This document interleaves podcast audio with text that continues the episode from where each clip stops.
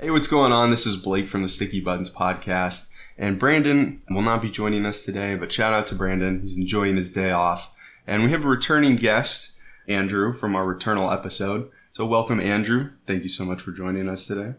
Hey, thank you so much for having me. I know last time I was here, we spent two hours talking about one game. now we're going to spend two hours talking about about a hundred games. So I'm looking forward to it. Close to it. so we're going to be talking about PAX, which stands for the Penny Arcade Expo. We went to PAX East about two weekends ago, and we're kind of just going to talk about our experience with PAX and what PAX is, and you know, just kind of just the overall experience of going. So, would you maybe like to, I guess, talk about PAX two years ago? Because we went two years ago for the first time. We did two days, and then you know this time we went for the whole four days. So, would you maybe like to just kind of give an overview of two years ago? Yeah, yeah, no problem. Yeah, last year was our first year in 2022 here in Boston. I didn't really know what to expect, Blake. I don't know if you knew what Mhm. to expect. All no, I know had, was had no idea. I expected it to be a video game convention, but it's really it's a gaming convention. So you've got video games, there's board games, there's Dungeons and Dragons, there's card games, Magic tournaments. Yep, yep. And so it's Yeah, really all sub- kinds of stuff. If the word game could be used to describe whatever you're thinking of, it was probably at PAX. And so there are a few across the country, and I think there's even one in Australia that are held every year. PAX East is here in Boston. And, you know, last year in 2022, we just went in, didn't know what to do, and we found a lot to do, really. Yeah, yeah. I mean, there's all kinds of stuff. The Boston Convention Center is just ginormous, Mhm. and I mean, it just this truly the scope of it is just incredible. Even you know, coming back this year, I'm I'm just like, oh my gosh, this is just huge. Like, there's just so much space, and you know, there's multi levels to it as well. Like, obviously, there's kind of the show floor, exhibition floor, where there's a lot of game demos, whether that's video games or board games. But they also have you know a huge area where it's just tables and it's all for card tournaments. And on the second level, they have exhibition halls, or not halls, I guess it's more rooms where they have more like smaller designated spaces. And we went to a couple panels there last year, which we didn't do any panels this year. Right, yeah. And that was, really I think, you know, not understanding really what to do or how to do it with those two days we had the first time we went. We tried to scope out Mhm. the schedule and see what looked interesting. And this time, with all four days going this year in 2023, I mean, we just hit the floor because Mhm. uh, we found, and your mileage may vary, but we found that just going and playing as many games, you know, if, I know the first day we walked around, if there was an open controller, an open keyboard, just do it. You never know what Yeah, you're going to like. on. Yeah. hmm Yeah, and you know that's kind of the whole thing about PAX is just discovering new games and you know discovering new demos and trying something out that you would never spend money on, but then hey, you may love it, and that's kind of the magic of PAX. So that actually you know is a great transition. What we're gonna do today is we've pretty much outlined just about every single game that we can remember playing, and we're kind of just gonna really quickly go over them and then kind of give a thumbs up, thumbs down, or two thumbs up. And if uh, we give a thumbs up, that means we liked it. Thumbs down wasn't for us. And two thumbs up is we liked it enough to where we're going to buy it or we've already bought it. So we're just going to try and get through as many games as possible. And, you know, obviously, you know, a lot of these are demos. A lot of these games aren't finished yet. So it's kind of just like a taste test. Yeah. Our taste is, you know, obviously probably different than yours. So you might love a game that we give a thumbs down to. And, you know, obviously our takes are going to be inherently subjective, but it's also like, you know, it's a demo. So we were only there 10, 15 minutes max. So it's really just first Right. And some of these, just to give an idea of how young some of these games are, I remember we played one that I'm sure we'll get to at some point. It was a lot of fun. And the guy's like, oh, yeah, we've been working on this for three months. Mm-hmm. Know, I mean, that's how quickly some of these games are out there. So I'm looking forward to talking through them with you. Yeah, absolutely. Well, I'm actually I'm gonna just gonna jump right into um, to the first one here, and we're gonna spend a little bit more time on this one, because I think that this game is kind of, you know, just the reason you go to PAX. It's a small indie game. It's called Unleaving, and It's very small. It probably has a small budget, so you probably won't see it on like a PlayStation or Nintendo Direct. But it's incredibly unique, and it's largely made by a husband and wife duo. And this game, it's like a puzzle platformer, and it has physics-based puzzles. And I just thought it had the most unique art style I've ever seen. So the art style is kind of like an oil painting art style, and it's like truly like Victorian era oil paintings and the settings I just saw were beautifully crafted. And you can like see the brushstrokes and it looks very textured. And I've never really seen that translated, you know, to a video game. And I thought that was so cool. And there's also this contrast where they have graphite and pencil objects and they fit really beautifully into this world. And they kind of like contradict and complement the oil paintings. So visually, it's really cool. And they're trying to tackle some deep things in this game as well. And I thought that that was really interesting just learning about this, you know, just like talking to them. And the whole thing is the husband and wife, they're there demoing their game, and you can just go up there and talk to them and have that human connection. And the husband does a lot of the programming, and the wife is doing a lot of the oil painting or the oil painting that you know is then being translated into the game. And just like learning about that process was just so cool and fascinating. And you know just like talking to them come to find out it's not just quite them like they have like a composer and then they have another artist that does like the graphite art. And just like having that like truly human connection and just like talking to them about their game and just seeing the passion on their face was just so cool. And it's also like you get to like hear about the game's process you know that it went through and they kind of told me the game used to be a lot darker visually like they had a lot more grays and a lot more blacks instead of being more light and white. And they kind of said that they worked with a, or they consulted a gaming accessibility organization and they found that people that were visually impaired were having problems playing their game because it wasn't bright enough. And just like to hear about that, and they're like, oh, we're changing this. You're gonna, like, if you play our demo, you're gonna see this, but we're already gonna change that. And I just thought that was just like so cool to get that and to see that and you know, this game I thought was really awesome. You know, their demo was incredible. So that game is called Unleaving, and I'm just so excited for it. Definitely check that out. It's up on, or most of these games we're going to talk about are up on Steam, so you can just you know go look at them, watch the trailer, see the art for it. I'm incredibly excited for Unleaving, so that's a huge two thumbs up for me, and I just can't wait to play more of it. Yeah, I mean, you hit the nail on the head with the description there. It's a side scroller through an oil painting, very pretty. And I will tell you, Mhm. this game in particular is a great reason I like to go to PAX with you, is because I could not care less about this game.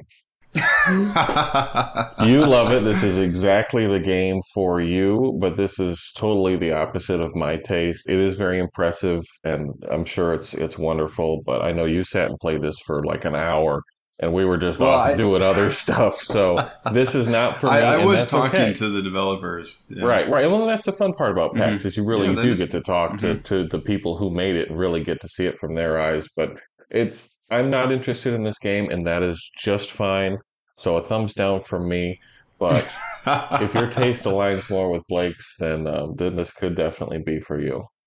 Yeah. I mean, I think it's awesome. I mean, like, truly, you, I mean, that is one of the reasons you go to PAX. I think this is a great example of it. Like, you just go, try it, and, you know, maybe you're pulled in by the art, maybe you're pulled in by the demo, maybe there's no line, or maybe there's a huge line. For whatever, you know, reason, getting in and just trying the game, like, you never know, it could be magic. So, I think that's a great example of a game that you can experience at PAX. And the next one we're going to talk about, which I'll let you take the lead on, Andrew. I think this is also another great example of the kind of games that you can find at PAX. Yeah, this one's very silly. It's called Romancelvania. And so it's a side scroller. It's very silly. And the way that the developers pitched it to us right out of the gate when we got there was it's as if Dracula was on The Bachelor.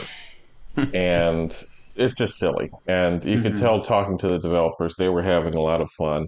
Side scroller, you know, kind of irreverent action game with lots of weird twists and turns uh, that kind of break the fourth wall sometimes, where it starts out and almost, I don't know if it's exactly like a Castlevania, Metroidvania style game. I think that's what they're going for. But I think there were parts of it that were mm-hmm. that were in that style, and then it transitions to like a, a visual novel for the Bachelor show type part of it. Kind of, though I do have to say the combat was pretty entertaining. I did enjoy the combat. I feel like visual novel might imply that you're just doing a lot of watching and not a lot of playing, but there was a lot of playing here. The art style was very silly. It really made fun of shows like The Bachelor and that kind of reality TV, like hyper drama kind of a thing here. Mm-hmm. And the dialogue and everything, it was entertaining. So, yeah, this is now out right now. It came out on March 7th. Mm-hmm. I don't think I'm going to pick it up, but I did like it. I'll give it a thumbs up just because it's inventive. It's not something we've seen over and over again, and it's very silly, and, and I do like silly things. Yeah. Yeah, it was really fun. I enjoyed watching you play this. I mean, I got a laugh out of, you know, just watching you play and talking to the developers as well. But it's going to be a thumbs down for me, but I think it's a great example of, you know, it's something unique that I've never seen that, you know, but it's at PAX. And that's Romancelvania. Romancelvania. So I guess I'll take the next one. Um, this was Blade Assault. It was actually, I think, the first demo that we played, and it was kind of just an open controller, and we jumped right into it and it's a cyberpunk pixel art side-scrolling roguelite. And we played the demo. We really liked. I mean, I really enjoyed it. I mean, the game's out now. It's seventeen ninety nine on Steam and Switch, and I might pick it up if it goes on sale. But I mean, it was pretty fun. I'll give it a thumbs up from me. Yeah, I think this is fun for people who really like this kind of game. It almost reminds me of. It's starting to get towards like the, the side scroller beat 'em ups uh, yeah, like uh, Ninja, yeah, the new Ninja Turtles game, or I don't know if that's new anymore. But, yeah, it had like uh, some of those kind of elements. It had like a melee class and like a shooting class. Yeah, yeah, a little bit of RPG in there too. It's very pretty. I feel like the cyberpunk, and we're going to talk about cyberpunk stuff that we really like in here as well. But mm-hmm. I do mm-hmm. feel like the cyberpunk thing is starting to kind of lose its edge. Everything has been cyberpunk for a while, mm. so I'm not as interested but I didn't hate it. If it was free, I would download it. I'm not going to pay money for it. I'll give it a thumbs up just because, you know, I don't have anything bad to say about it other than it's not wow for me. Yeah, it was fun. I I mean, I personally can't get enough of that aesthetic, so thumbs up for me. There you go. That was Blade Assault. Blade Assault. Now, this next one that we're going to talk about is Mina the Hollower. Now, this is the new game coming out from Yacht Club Games, and they made Shovel Knight, Shovel Knight Dig, do you have any experience with those type of games? I don't, and I'll just get my little review here out of the way as well. I think because yeah, I, yeah, absolutely. because I don't have a lot of experience with Shovel Knight or, or those the games from this um, developer, I had a very bad time with this demo. I could not. It's, it's so it's you know top down, you know isometric kind of a thing. It's pixel art. It's very pretty makes you feel like you're playing like an, a SNES game or, or something kind of of that era. Mm-hmm. I didn't get the controls. I got stuck. I didn't know where to go. I kept dying. I feel like this was user error. I think if I played more of these games and knew what I was doing, I would have a better time. I know people love Shovel Knight, but it'll be a thumbs down for me on Mina the Hollower. So why don't you tell everyone why they should like it? yeah, so this is very different from Shovel Knight. I actually didn't love Shovel Knight personally, but I thought what they did was really cool. And I mean, we don't really have the time to get into why Yacht Club Games is important as an indie studio. But basically, they kind of were one of the first games that took the retro style and made it into an indie game for modern platforms. And, you know, obviously Shovel Knight is very recognizable as an indie game and an indie publisher. However, I personally didn't really click that much with it and that was kind of inspired by SNES and NES like platformers and action platformers, whereas Mean Mina the Hollower is really inspired by top-down Game Boy Color games. Okay. It's kind of like the ethos of that one, or which is totally in your wheelhouse. Mm-hmm. Yeah, and I think that the visuals are super pretty. I will say I don't think that the demo was necessarily a good demo because it was kind of it was just the game. Like it was just the opening of the game and you had 15 minutes to play it, and however far you got in those 15 minutes, you know, that was kind of it. But Mina the Hollower, you know, they have a lot of different like weapon classes. So ideally, I think you'd be able to like change up your classes in the games. And like, I don't know what weapon you ended up going with, but they had like two daggers or like a whip or I, I think they had like a couple different weapon types, and I the one that I picked I, I really liked, and I was sitting next to you, and I was like, oh, I don't think I would have liked that weapon type as much. So I don't necessarily know if it demoed very well, but I'm really excited for this, and also there's a lot out there on this game, like Game Informer. They did like an hour long, or it might have been close to an hour, kind of like preview where they sit down with um, Yacht Club games and this is on the internet. Like you'll be able to find a lot about this game. So we don't need to spend too much more time on it. But it's going to be two thumbs up for me. I'm super excited to check this out, and I think I'm going to pick it up when it does. All right. Mina the Hollower coming soon. Yeah. Now, the next one is Terra Nil. Did you get a chance to demo this one at PAX? I did not. I watched over the shoulder of some people, but I did not actually play it myself. Did you? I didn't get a chance to play it, but it is out now, and I have it on my phone.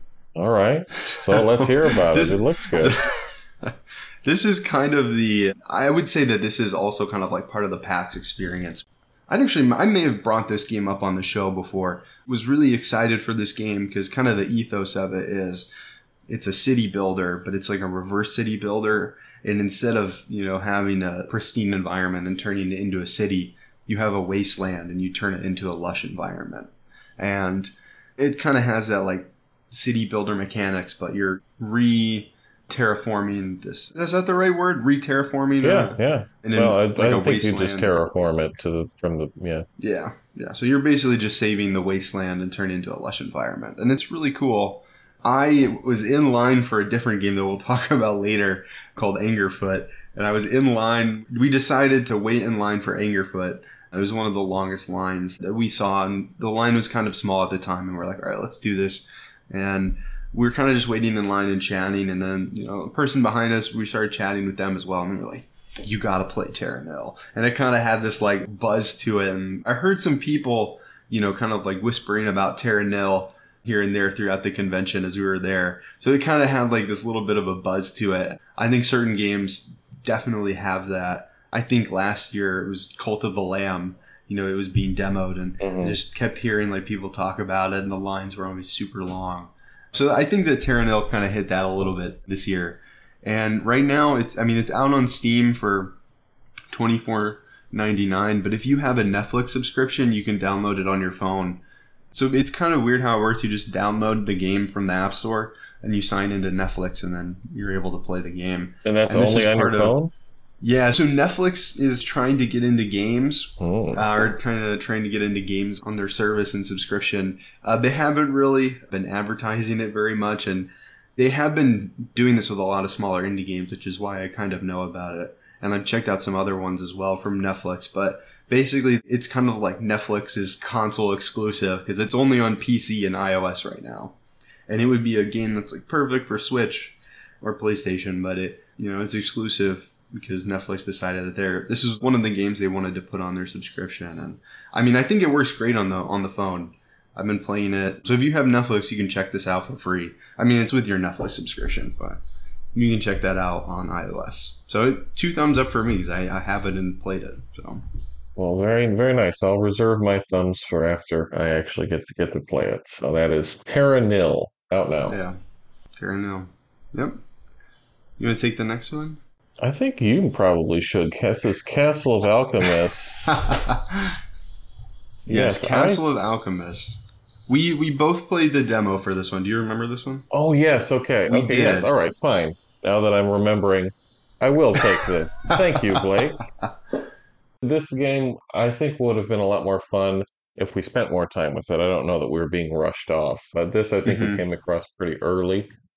Yeah, we definitely there was an open controller. We hopped on it. It was interesting, and then we sure. decided to move on. But I, I think that this one's interesting because the demo's out now, and so we could re-demo it if we wanted to. We could, and I might, I might want to. This is a genre of games that I remember seeing uh, several of last year, and as well this year too. These tower defense games, which mm-hmm. I quite like. This one's really interesting because you, you uh, very pretty game, you know, kind of isometric view. It's not exactly it's not pixel art, but it's kind of simplified art that's very pretty as well. You set your traps, but then also once the waves start coming, you have, you know, you can run around with your character and have like some pretty, just from the screenshots here on Steam, some pretty diverse weaponry that you can use in addition to your traps. And so it's resource management of how much you can spend on these traps, as well as I think it's ammo for your guns and or axes or whatever your weaponry is. And so I think what we had played, it was tough with the controls, as I recall, in this game. So Mm-hmm. so yeah, what uh, what are your impressions here? Yeah, so I think they only had mouse and keyboard controls when we demoed Mhm. this, and I think that is why we, we struggled a little bit. Um, but it, you know, it's an isometric roguelike tower defense game where you're in the castle, so you do kind of move around in, in an isometric environment, and your character does have like a melee class or a bow class, and you can you know attack like you would in an isometric game. But you can also you know build up towers, and you only get a certain amount of, I guess like like defense resources that you can make in the Mhm. hallway that you're in that you can you know kind of place these traps and because it's a, a roguelike you know if you lose they put you into a different hallway of the castle so it's really interesting and I, I would give it a thumbs up you know i mean you can try it i think this is one one of those games where it's a little bit harder to describe but once you you know look at it and kind of see it in action it, it really does make sense so thumbs up from me you can check out the demo now Yeah, I'm gonna give it a sideways thumb. I know that's not an option, but I think the fact that I didn't really remember it maybe is telling. Mhm. If I had more time with it, my thumb could could go either direction. But that is Castle of Alchemists, according to Steam, coming out quarter two of this year. Okay. Well, there you go. And the next one on our list is Angerfoot. I guess we kind of mentioned it. it had a very long line, and I think there has been a little bit of hype around this game. How would you describe this game, Andrew? I would describe it as on paper amazing. Mm-hmm. When you play it, we'll talk about that in a second. So Angerfoot is I mean, you're just, it's fast. It's a, you know, 3D first person game where you're busting in and kicking people with your anger foot. I don't know the Mhm. story. I don't know that we were given a story, yeah, I Uh, don't know if there is a story. but it's just fast and reactive. And you kind of just kick down a door and you're in this house and there's bad guys and you got to kick them down and you just go room to room to room up and eventually I think you start to pick up some guns and I don't even know where it goes from there but it's all kind of centered around your foot it's another kind of a cyberpunk esque atmosphere I don't know if cyberpunk's the right word Yeah, I would kind of say it's more like it has a like a mutant aesthetic to it. Okay, Because yeah. there is you're kind of like in the sewers a little bit, and you're when you do the kicking animation, you have like a very green leg and foot, yeah and it's got like some hair sticking out of it, which I just think is a, a funny touch. And it feels really good. I personally don't have a lot of experience with this this genre, but to me, when I looked at it, I was like, "Oh, this kind of reminds me of Doom." Yeah, we- yeah. Well, a little Doom, but a lot more simplified. Just a run and gun. You're just moving and kicking and moving and shooting and going and going and going. Mhm. There's not a lot of think. There's a lot of react.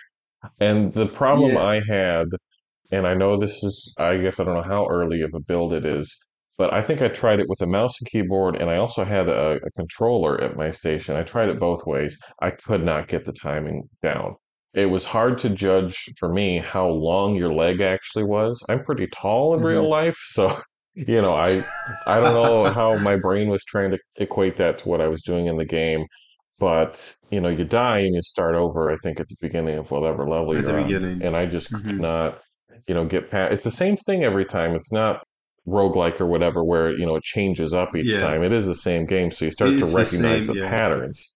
But I, the timing, I just think needs to be tweaked because I could not could not really get into it, and I was pretty disappointed by this. So for me, at least, I'm going to give it a thumbs down with the build that I played. Though I do think it could be improved with some some timing adjustments to a thumbs up or even a double thumbs up because it is a great concept.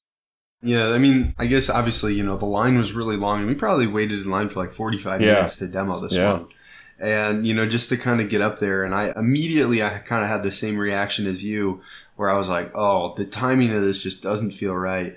And it is kind of like you're a glass cannon. Like, if, pretty much all the enemies take one or two hits and they're down. But you, if you get hit once, you're done. hmm Right. So you really are just moving as quickly as possible. And I, I truly like couldn't really get through the first like three doors. Like it probably, you know, the first quarter of my demo, I was was spent kind of just like scratching my head, Yeah. um, not really having a good time. And then I was like, okay, I'm gonna slow this way down and just see how far my leg could kick, and just kind of like see where the hitbox is. And it took me like one or two, maybe even three runs, just with that like kind of mindset. And I, I played it, and I was like, okay, so your leg actually goes a lot further than I would think it would based on the visuals and like the hitbox of the leg went further out than I would think. But that also, I think, because of the the hitbox didn't really, I guess, like make, I don't know, it, it wasn't as intuitive as I think maybe it could have been. The enemy's attacks also hit you from further, yeah. or hit you from further away than you would think possible. Where it's like, oh, like I see that they have like a sword in their arm, and oh, they they got me. but after I kind of did that, I, I actually completed the demo, and I, I don't think very many people did. Um, I so did think not. That your experience was, yeah, I think your experience was pretty common, and we were, I mean, being in line for forty five minutes, we got to watch a lot of people play, and I didn't see a ton of people, you know, finish the demo, and I really tried to make it like I was like, I'm gonna try and do it, and just because it's a game that I don't really have, it's a genre I've never played, and I was kind of just interested in it, and you know, I gave it a little bit more time, and I enjoyed it. I don't think I'm gonna pick it up, but it's got a thumbs up for me because I enjoyed the demo at least once I got the hang of it. There you go. And it looks like there is a demo available on Steam right now. I don't know if that's the one we played, but this is Angerfoot, and it should release this year. Yeah, definitely worth checking out the demo. I would definitely do that before I, I buy this game. Just because, I mean, it looked so cool, and then, you know, we didn't have a good time with it, and then I was able to, you know, push past that a little bit, and I ended up having a good time. But yeah, definitely try.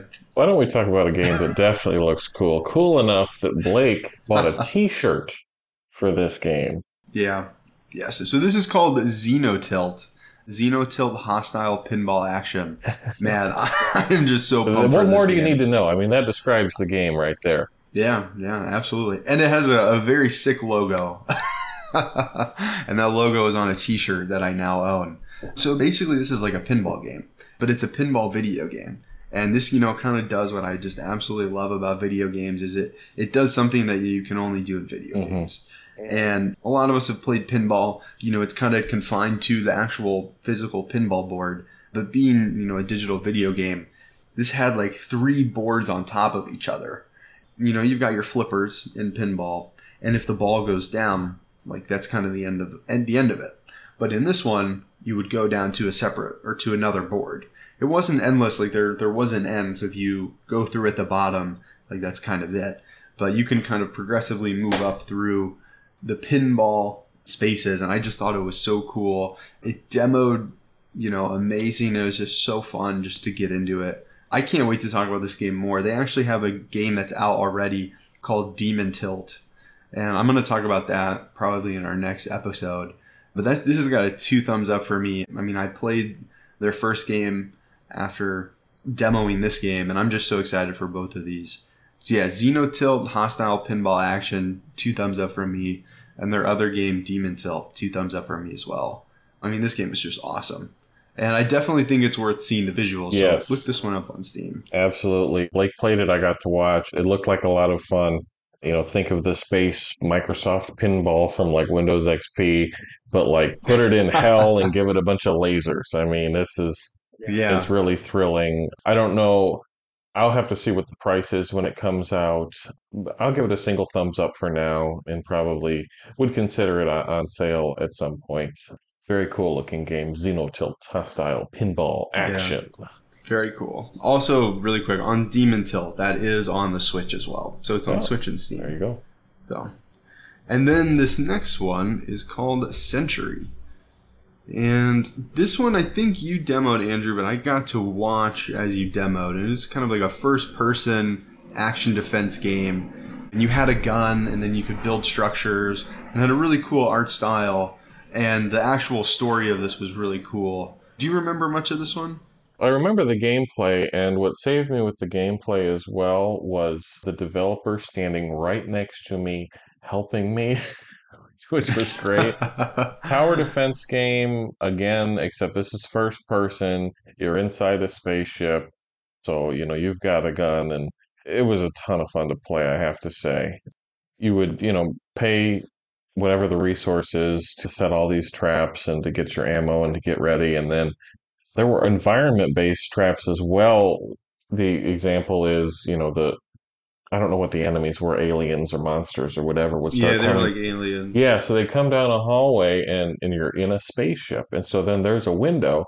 You could shoot the window out and that would suck them all up. And then it would kind of auto repair, like a Right. metal like blast door would kind Right. of like so you so then you shoot down. So right. you could yeah, only you use it couldn't once. do it again. Right, exactly. Yeah. And so, you know, I don't know as you go on in that game how much they will use those types of mechanics. That I thought was the coolest part because I hadn't really seen that type of thing before. The game looked very pretty. The one gripe I had with it, and I can't remember exactly what the button was, but it was like the button to change weapons was really bizarre.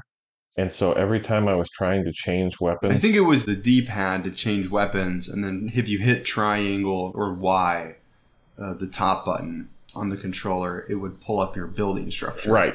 So I kept trying to change guns like in the middle of a firefight, and then I would be all in this wrong menu and all this stuff. I was like, oh no.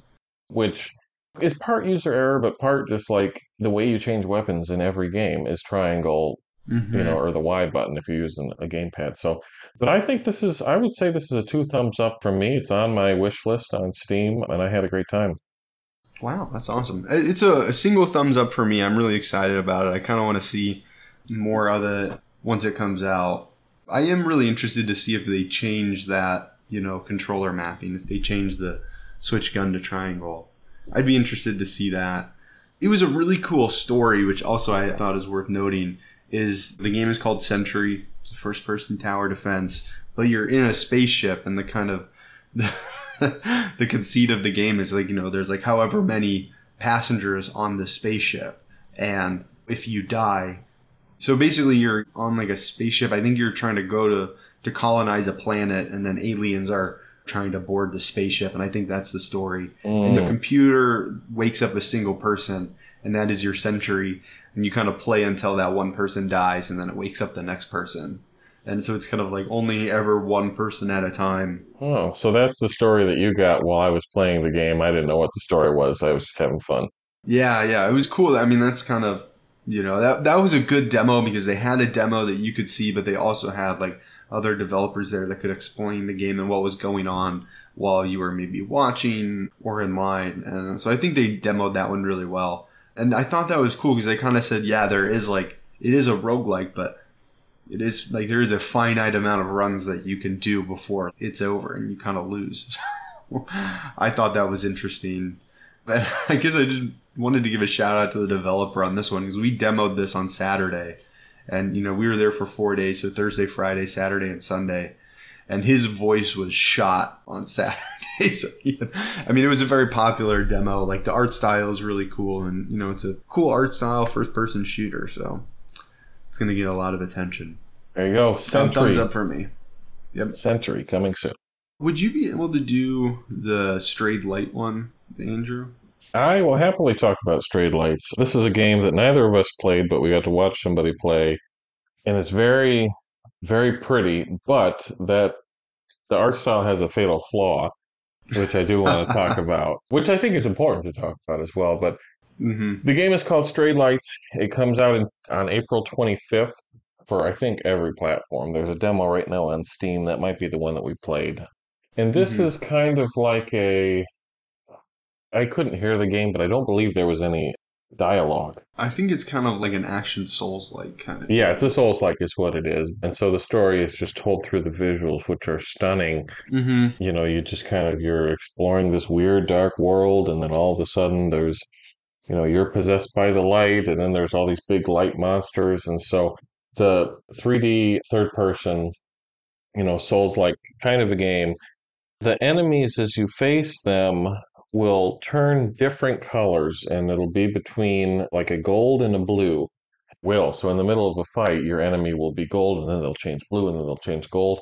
And you, as your character, have to also change to match whatever color the enemy is at that moment in order for certain attacks to hit certain ways, which is a really interesting mechanic that I haven't seen before, where it's where you just have to look at the color. So that's between Mhm. like a, a reddish gold and then a blue. And then um, sometimes the enemy will attack in purple, and that is something that you just have to dodge. You can't parry or, or You have to avoid that.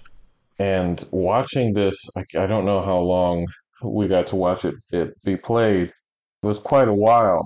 And I mean, it looked fantastic. It looked like, you know, a AAA game that was really, I don't know much about this developer, Embers, but they really put a lot of time into this to make it beautiful. The game looked nearly complete by the time we played it, which was about a month before release date on all platforms. I was blown Mhm. away. And the drawback, which I think is important, which is another reason I'm glad you were with us, Blake, is Mhm. this is if you have issues with identifying colors or are colorblind in any way, you're going to have a very hard time with this game, which is disappointing because that blue and that purple are hard to tell apart. Yeah, I could not differentiate between the blue and the purple. And you know, kind of like you said, it if the enemy is gold, you have to like kind of switch to your player being gold so you can parry it. And if you can't tell which attacks you can parry and which ones you have to dodge, like there's just no way I'm gonna be able Yeah. to play this game. So it looked really cool, but it's a thumbs down for me. There's no way I could play this one. Yeah, I'm going to give it probably a double thumbs up for me. And I don't have, and that's truly because I can see the full range of colors, but I think that it's a. You asked the developers specifically about this, and what did they say? They said no. There's no colorblind mode. Yeah, and I think if there's a way to, I mean, because I don't know what percentage of people have these kind of color, you know, differentiation issues, but I mean, those are people that just can't play a game that you've made, and so that disappoints me because this does look like a really nice game. It does look really cool. I do kind of wish I, you know, would have had the option, but then, truly, there's no way I'd be able to play this one, and it would just be totally lost on me. But there's plenty of other Souls-like games out there, so I think I'll be all right. But this one, I mean, visually, it is really cool, and it, you know, the art style and story look pretty awesome. There you go, Strayed Lights. Yes, Strayed Lights out on all platforms, April 25th, and I think we're gonna take a quick break, and then we'll be right back. All right, and we're back. So I think we'll just move right on into the next game, which is Wargroove 2. This is published by Chucklefish, which also published one of my favorite games of the past few years called Eastward.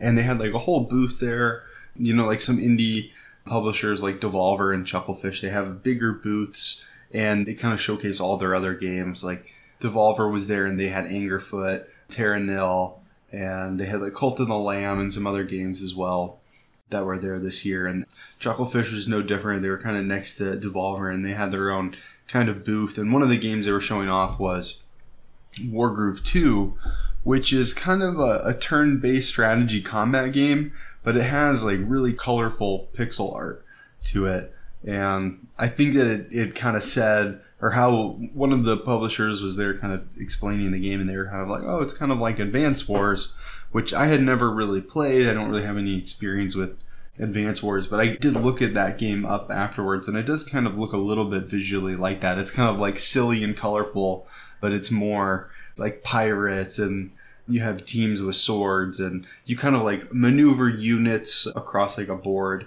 and it's turn based and you you know deal damage receive damage and it was really fun i actually had a really good time with it i think it is kind of linear and you kind of progress through a, a story in a world and i really enjoyed it i mean i'm going to give it a thumbs up i might give it you know two thumbs up i'll give it one thumbs up and if it's on sale i'll probably check it out but i thought it was really wholesome and a fun time and I really enjoyed that one. So that's Wargroove 2. Definitely look up the visuals. They have Wargroove 1 is out already, and I think Wargroove 2 is coming out later this year. But I guess one thing I did want to highlight before we move on is this game was incredibly polished. And you know, a lot of the games that we play, you know, our demos and you know, like Angerfoot, like that's coming out later this year, and we kind of seemed like we had some, I guess, like small problems with it with it running. And you know some of the other demos you know they have some slight issues as well but this one really felt incredibly polished and i, I thought it was really kind of snappy and clicky and i mean as much as turn-based combat can be and, and i thought it was really fun Good, yeah. I did not get a chance to play this. I'm just looking at it for the first time right now. It doesn't seem like something I would be interested in, but I'm glad you had fun. Wargroove 2. yeah wargroove 2 so the next one on our list is astria six-sided oracles And I just got to say, this is one of my top three demos that I played here. I absolutely love this one. I've actually, I had had this game on my wish list before PAX, and then I saw it at PAX and I was like, oh, shit, I gotta play this. This looks incredible. so yes, really... so behind the scenes here is I think every day we were there, we had to go by this booth a few times to see how long the wait was, and there was a pretty good wait. And Blake mm-hmm. was like, "Oh, we got gotta play it. I gotta play it." So finally, on that last day, we just toughed it out. And Waited in line. The reader Blake played it. mm-hmm. Yeah, that one was really fun. I mean, how long do you think I spent with this demo? Probably 20, 30 minutes? At least, yeah. I mean, you spent a while with it. I checked out a few other things while you were, were sitting down with it. yeah, that was fun. I did have to wait a little bit to, I had to wait my turn, and I was really excited for it. So I played the whole thing and I beat the demo, and the demo is out now. So I guess really quick, obviously, it's the visuals that kind of drew me in. The visuals are very unique and they're really cool. It's a deck building roguelike kind of game, but instead of a building a deck of cards, you kind of build a deck of dice. So it's a dice building or yeah, dice deck building roguelike kind of and there's some really cool unique elements to it that I'm not going to try to explain because the demo's out now and I think you can play the demo as much as you want. They have a couple different characters and you can try it with the, you know, different dice sets for different characters and I would just, you know, just check this one out, especially if you like games like Marvel Snap or Slay the Spire or any other kind of deck building kind of game. Just go play this demo because it is absolutely sick. This has got two thumbs up for me. I demoed it and I have the demo on my Steam Deck, and I'm probably going to play it again today with the other character. And I'm just so excited for this one. So it's Astria Six Sided Oracles. Check it out. Two thumbs up for me. I got to watch you play it for a bit. I will say it looks very fun when if you're into it. It also looked very complicated. It looked like it had a story that would just fly right over my head. You have mm-hmm. a lot more patience with these kinds of games than I do, which is awesome. This looks a little more complicated, but this is that's just from the outside. I know I've felt that way about games before, and then I actually sat down and played them and loved them. So yeah, but there are some complicated elements, and I I will try to I guess give a little flavor to those. It helped that I had like one of the it was actually somebody from the publishing studio. They were kind of you know over my shoulder, and and I was able to ask them questions because it just so happened as soon as I sat down after waiting in line, there was no line behind me, so. Right. Yes, I know. That was. It's funny um, how that works. It is, and you know, he was able to kind of just like watch me over my shoulder, and I was like, "Hey, what does this mean? What does this mean?" And having that, you know, really added some context to it. So if you look at the screenshots, there's kind of a bar on the bottom of the screen, and that bar is, is your health, and you're going to take damage, and it says so you get like three or four dice a turn, and it says above like the enemy's head how much damage they're going to do to you on their next turn. So the damage that you're going to take at the start of your next turn is a known quantity, which is pretty common, and you kind of have to manipulate that. But that bar, the health bar, right? So you've got three lives, and if the health bar gets to zero, it, it knocks down one of your lives, which is a heart, which you'll also be able to see on the left side of the screen if you're looking at a screenshot. There are specific dice that you can get that you can use on your turn, but you can only use them if your health is below a certain amount. So there are dice that do damage to you.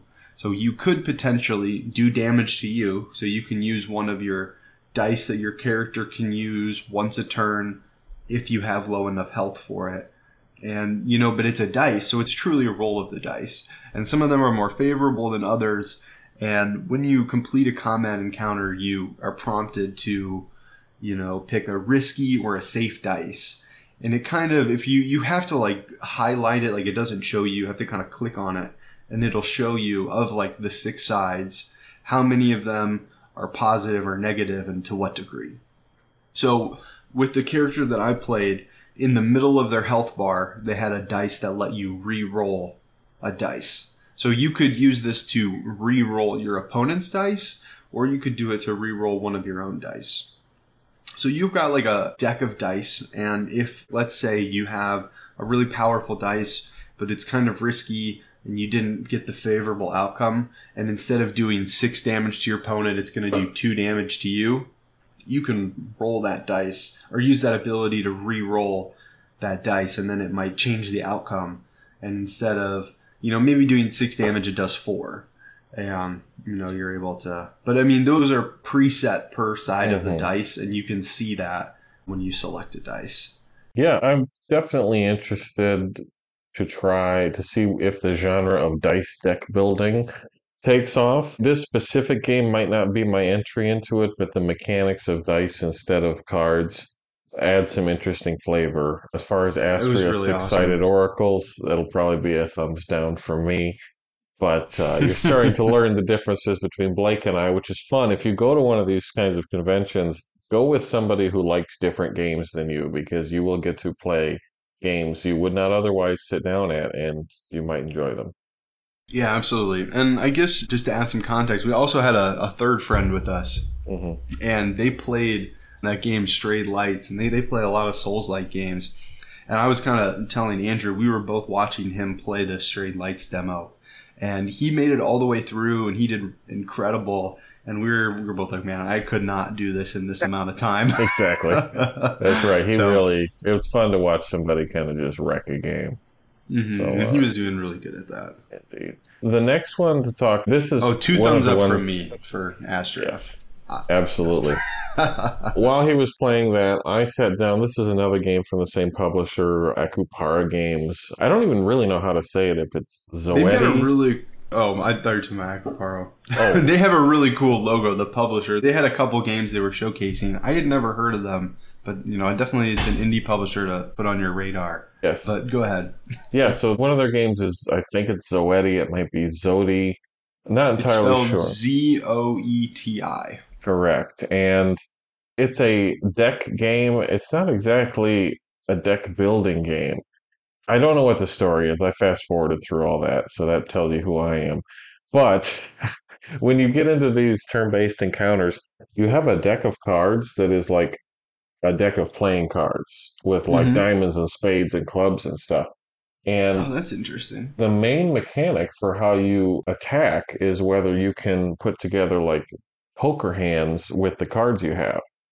Oh, that's cool. yeah, That's so cool if you had three of a kind, if you had a full house, if you had a straight, if you had a pair, you know, any hand you could play in poker, then those would do different amounts of damage. And as you progress through the game, it seems like you unlock and then can change what each poker hand's attack is or block or whatever Mhm. the action is. And so you just draw, think it's a set amount of cards at random, quote unquote, and then you play until you're out of cards, you know, in that encounter. So it's it's a pretty straightforward play style, and it was nice for me as somebody who doesn't do a ton of these. I I'm trying to wrap my head around Magic the Gathering and stuff like that. I can do Mhm. Hearthstone okay, but it was a really low, you know, entry barrier that it's just a playing cards, which I thought was yeah, was really a cool, cool. concept. Yeah, so I have this on my wish list. I'll give it two thumbs up. It's supposed to come out April 20th, which I don't know when this episode goes up. It, it might be out already.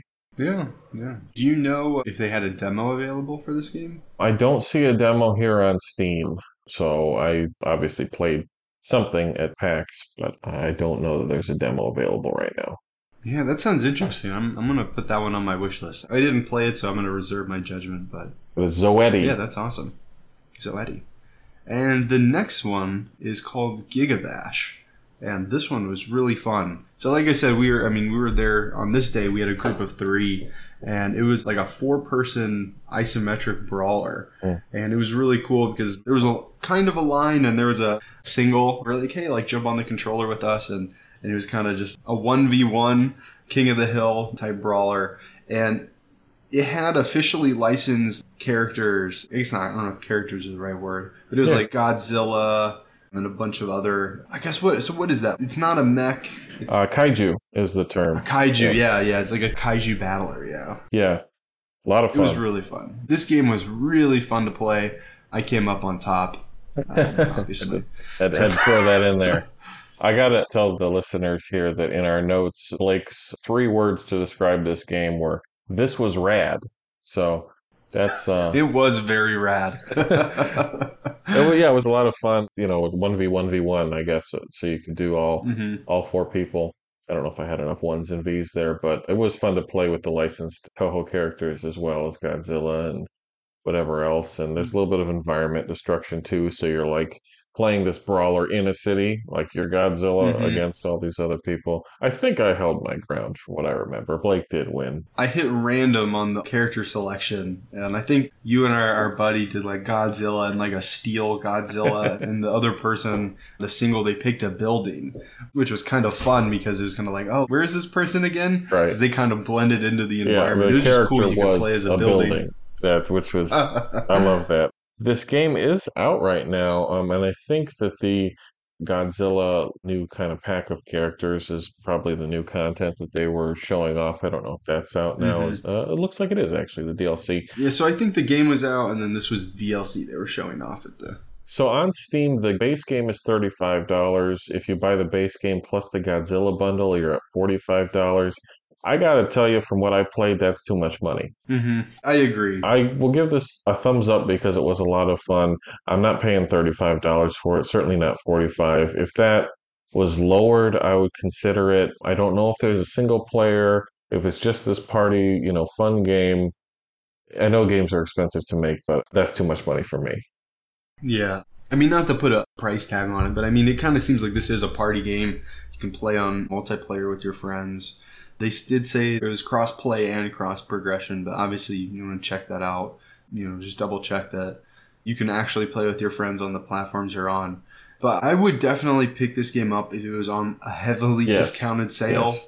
I don't want to put like a dollar value on it, but I, I feel like I wouldn't feel like I was getting ripped off if I paid under 20 for it. I think I But, I agree. mean, over over that, I mean, it's really you're only going to be playing with friends. So, Right, right. So that's Giga Bash. This one we won't spend too much time on. This one. This one's called Goodbye World. This has a really cool Game Boy aesthetic to it, and you just, this you've probably seen this indie game on like a Nintendo Direct. Let me make sure I'm I have the right name. Yeah, you do. Goodbye World. Okay. And you know, I think I'm just gonna say I had this game on my wish list. I was really excited for this one. This game did not demo well, and I think they just started you out in the beginning of the game. Which, you know, maybe we can talk about what makes a good demo later on, but I Mhm. mean I just got put into the beginning of this game and I couldn't figure out what was going on. I couldn't really make heads or tails of it. I don't know. It just didn't click for me. And I really would have loved to love this game because I, I think the art's incredible, but it just didn't click for me. It didn't play right for me in the demo. So it's going to be a thumbs down for me, but I wish that this did something for me. Yeah, so maybe no. I'll give it another chance in the future. But Yeah, I'm gonna say thumbs down for me too. I straight up just didn't get it, and even if I did get it, it didn't look like the gameplay was for me. I will say I'm looking at it on Steam. Recent reviews are very positive, so some people like it, but yeah, I don't get it. So goodbye, Yeah, so- world. Yeah, I think it's kind of like a heavily story based game, and they start you off playing like a Game Boy kind of game, like a DMG Game Boy S game that they created. And I think that that game is, you know, part of like this overall narrative isometric game that's got really beautiful pixel art. But I just didn't get to that part. Oh We just didn't make it there. Yeah, thumbs down for me. And another another one. This is called Rightfully Beary Arms, and by Beary B E A R Y. And this is a roguelike shoot 'em up. And you play as a teddy bear, and it has this really cool art style. And you wield these humongous guns that are just way too big for the teddy bear's body. And I just feel like whenever you look at it, it is very visually interesting and it's interesting to watch. And you know, I saw this game last year, and I remembered it. I remember it sticking out in my brain, like, man, I wish I would have played that one. That one I should have waited in line to play. And you know, it's cool that it made a return this year. It's in early access right now, and hmm. They had a demo available, but it, it's gone. They took it off Steam. But I just couldn't get into it, and it was kind of like one of the ones that got away from me last year, and uh, I just think it's so cool to watch this, but whenever I hopped on, it just did not feel good to play for me. So I might, I actually might watch this one on Twitch. I don't know. But that's gonna be a thumbs down for me. It didn't play as cool as it looked.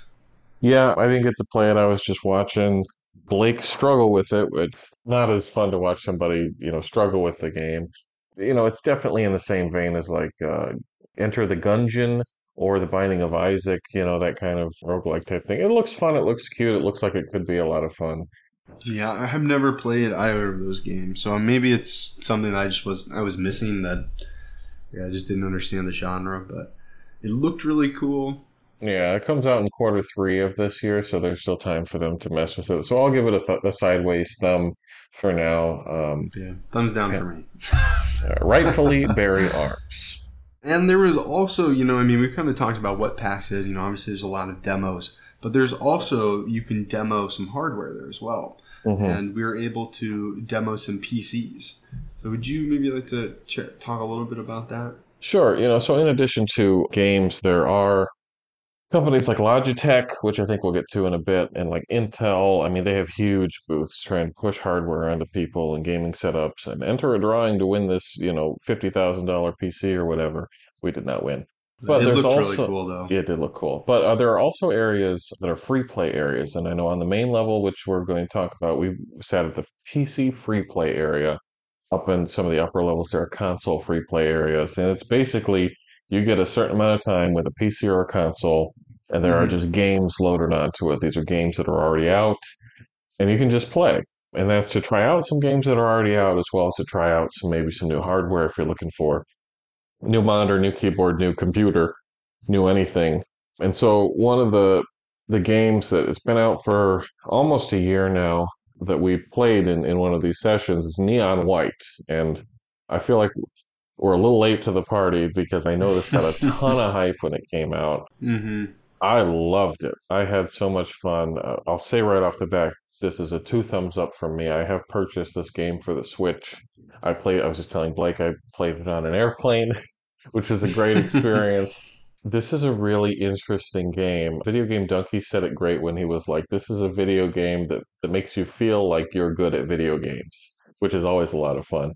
You are moving very quickly through an environment, you're picking up guns, you're using all the ammo, and then each gun has a secondary ability when you discard it that it will throw a grenade or make you jump or do any number of tasks. And the visual thing, which I think is hard to wrap your head around at first if you're just looking at screenshots, is the guns you pick up are they look like cards.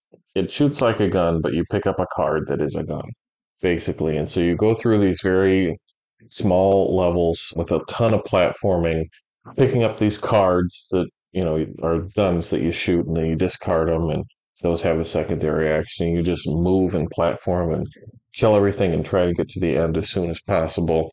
The story is it's a very anime.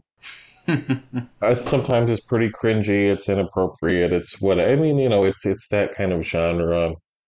There's a very easy option to skip it if you get fed up with it. But the gameplay, man, the gameplay, ton of fun. I would give it three thumbs up if I had a third arm. Yeah, this was really a, surprise hit for both of us. And I guess last year we also did demo these PCs and we were able to check out.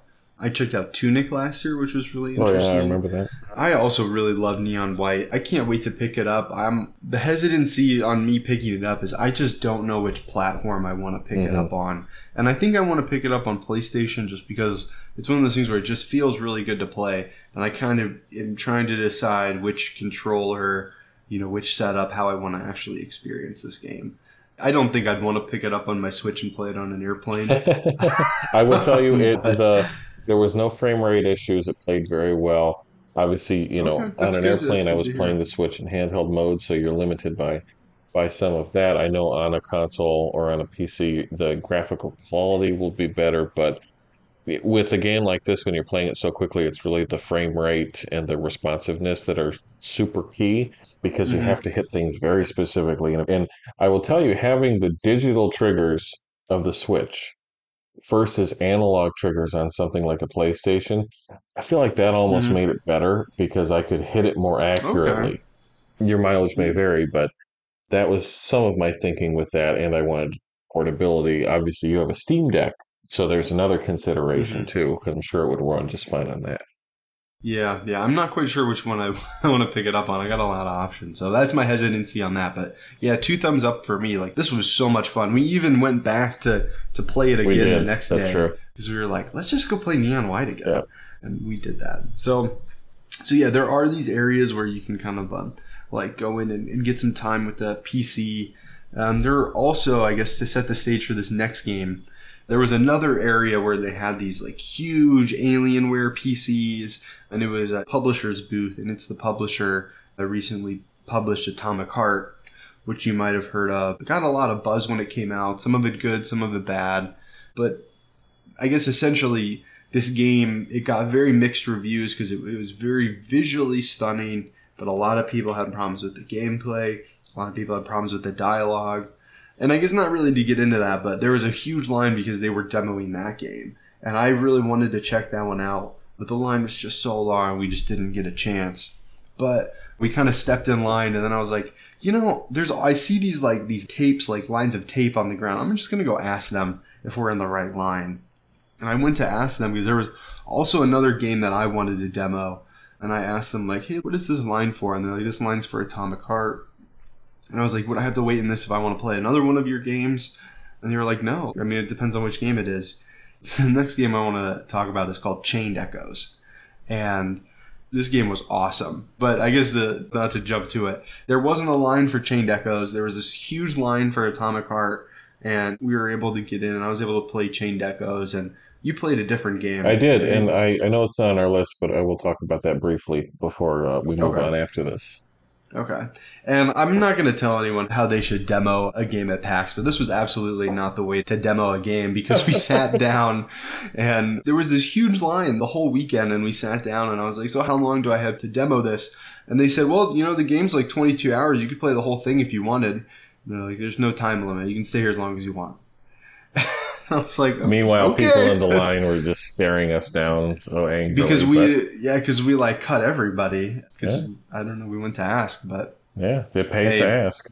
Yeah, um, but I just could not believe when I heard that. I mean, like you have one of the biggest lines here, and you're letting people play however long you want. I mean, That's why the line is big. yeah, but Chained Echoes. Oh my gosh, this game absolutely rules, man. And I guess I just got to say this, you know, right off the top. I have thought about this game every single day since I've demoed it Wow. and it's out now. I'm so incredibly excited to play this game. I cannot express enough how excited I am for this. Like I've almost bought it half a dozen times, and the reason I haven't is I'm I'm just playing some games for the show right now that I really want to finish up. There's some new releases that you know are really big for Brandon and I, and we're gonna bring those up on the show.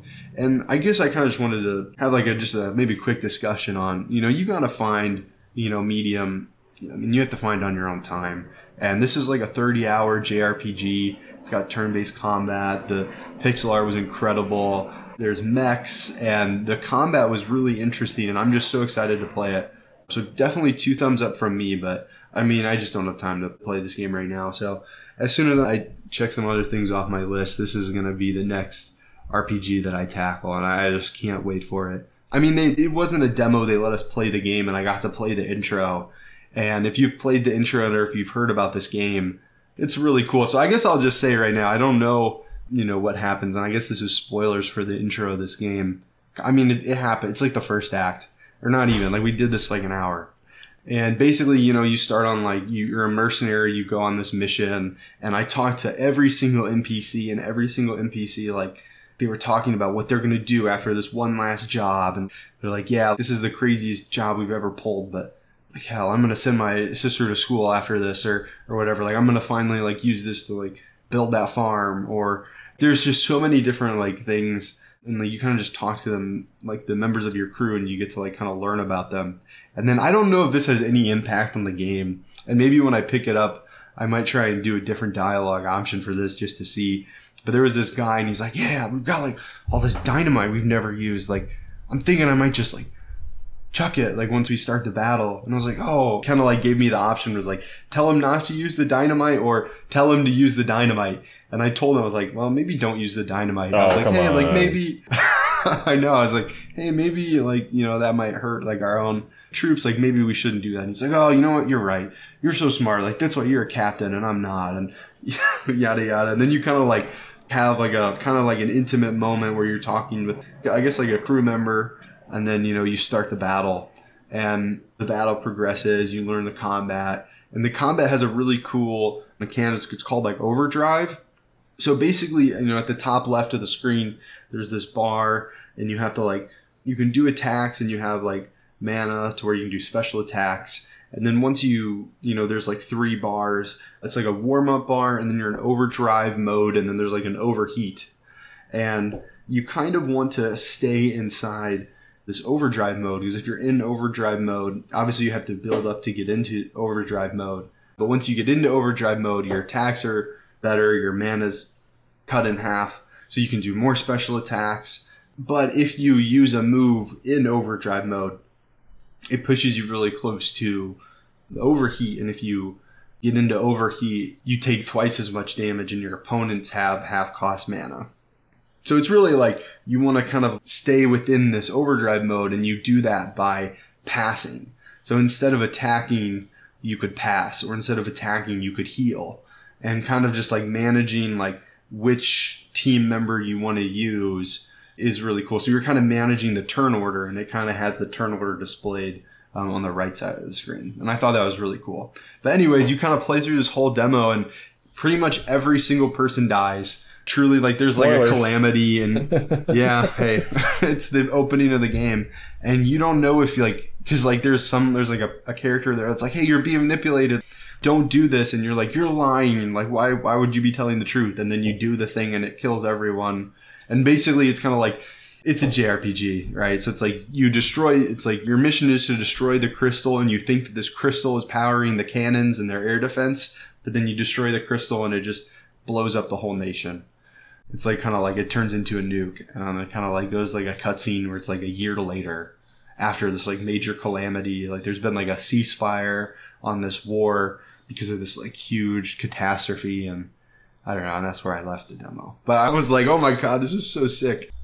So very excited to check this one out. Two thumbs up for me. This game was awesome. This game ripped. There you go. That's Chained Echoes. While he was playing that, quickly I'll tell you about Holomento, which was the game that I played simply because it was the open computer next to him and I didn't have to wait in line. I'll read you the description here on Steam. Holomento is an indie permadeath action RPG focused on the dangerous quest of passing through the mysterious Eventide Hollow and rebuilding it step by step. I will tell you, there was a tutorial that I skipped. And then I got into the, which is my fault. You- If you can't tell by now, No, I mean it's a demo. yeah, you Blake and? I have different play Yeah. styles. I just want to get into it. Blake's talking to every NPC about what they had for breakfast, and I'm just like, let me play the game. So, so I got into this game. I really didn't know what was going on. You know, 3D action RPG. I was just walking around. There was like some puzzle stuff. I was, my character class had a gun, just like a handgun, but it was mostly swords and stuff like that. Very medieval, walking around town, and there were people that wanted to kill me, so I was trying to kill them. I gotta tell you, I had fun. I didn't know what was happening, but I had fun. And there was one point where I was going down this path, and there was this this like mini boss basically, and I had already taken a long time to try and defeat one earlier. And so I was like, I don't want to fight this kind of guy again. And so I just kind of ran by him toward like the actual boss. Well, he followed me into the actual boss fight. And so now I had to fight like the boss and the mini boss at the same time. And I won. And that was about the time that we finished the demo. And the developer, I didn't realize, was standing over my shoulder probably for like 20 minutes. And then we got up and he's like, I can't believe you just did that. You beat both of them at the same time. I was like, yeah, it was really hard, but I guess it was fun. So uh, that Holomento very quickly. I'll give it a thumbs up. I had a nice time. It's available right now for 20 bucks on Steam. If it's on a super sale, I might consider it. But maybe play the yeah, tutorial. it did look yeah, really it- cool. it- yeah, it looked fun, but play the tutorial. Maybe spend some time with the story and don't just skip everything like I have a tendency to. Holomento. Yeah, it was really cool. I kind of I looked over Andrew's shoulder as he was playing that when we were there, and I I, I was reading some dialogue and I was like, wait, what's Andrew doing? I'm like, oh, that looks cool. It so was this game did did look really fun. Do you want to talk about, I guess, the defense of Trowel Towers? Sure, Trowel Towers. I don't know how to say it. This is a VR Towers? game.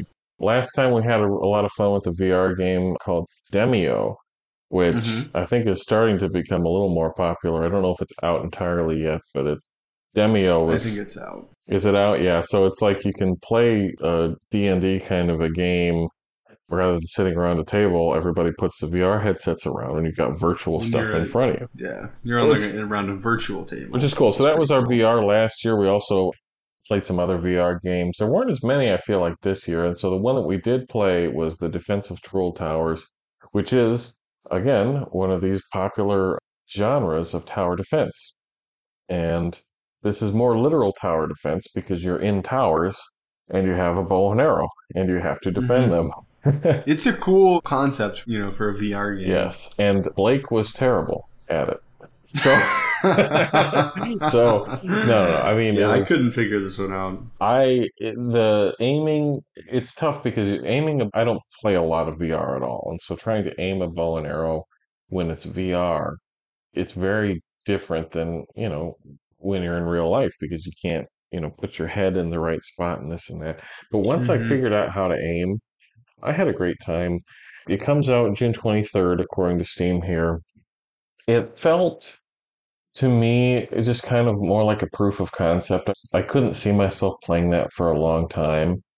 It was almost just a tech demo of like, hey, look at how cool it is to shoot goblins or whatever from a tower with a bow and arrow.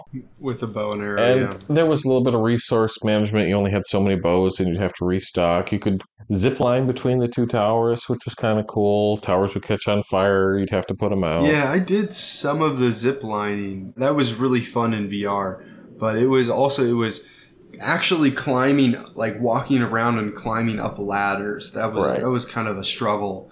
The one thing I didn't really like with the bow and arrow is you had to you had to be holding it the whole time. If Yes. you ever held a VR controller, they have like grip paddles, kind of where it's like a button on the like where your hand rests, and it's kind of a large button, and it's supposed to simulate like if you're picking something up with your hand. If you've ever played VR, you're probably familiar with these hand paddles, and you had to hold the hand paddle the whole time you were holding the bow.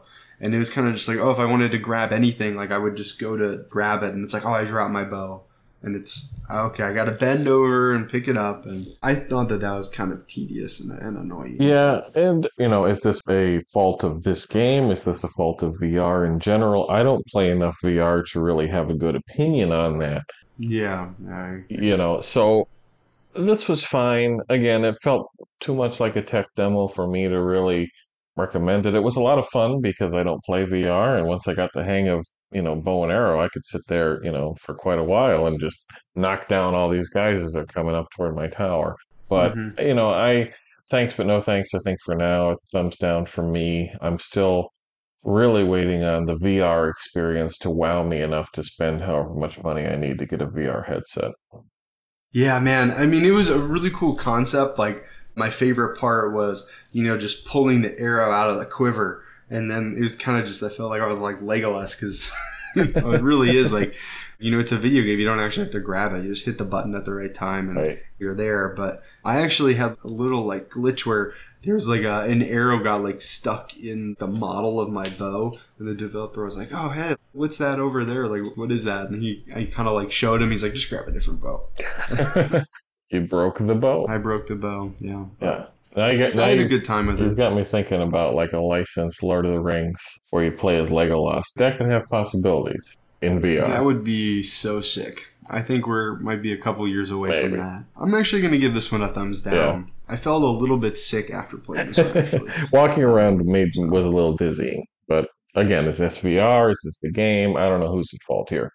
All right. Well, I guess we'll move on to our next one. Sure. So that was the defense of Cruel Towers we just talked about. Yes, the defense of wait, Truel Treble. Sure. I don't know. T R E W E L. The defense of Treble Towers.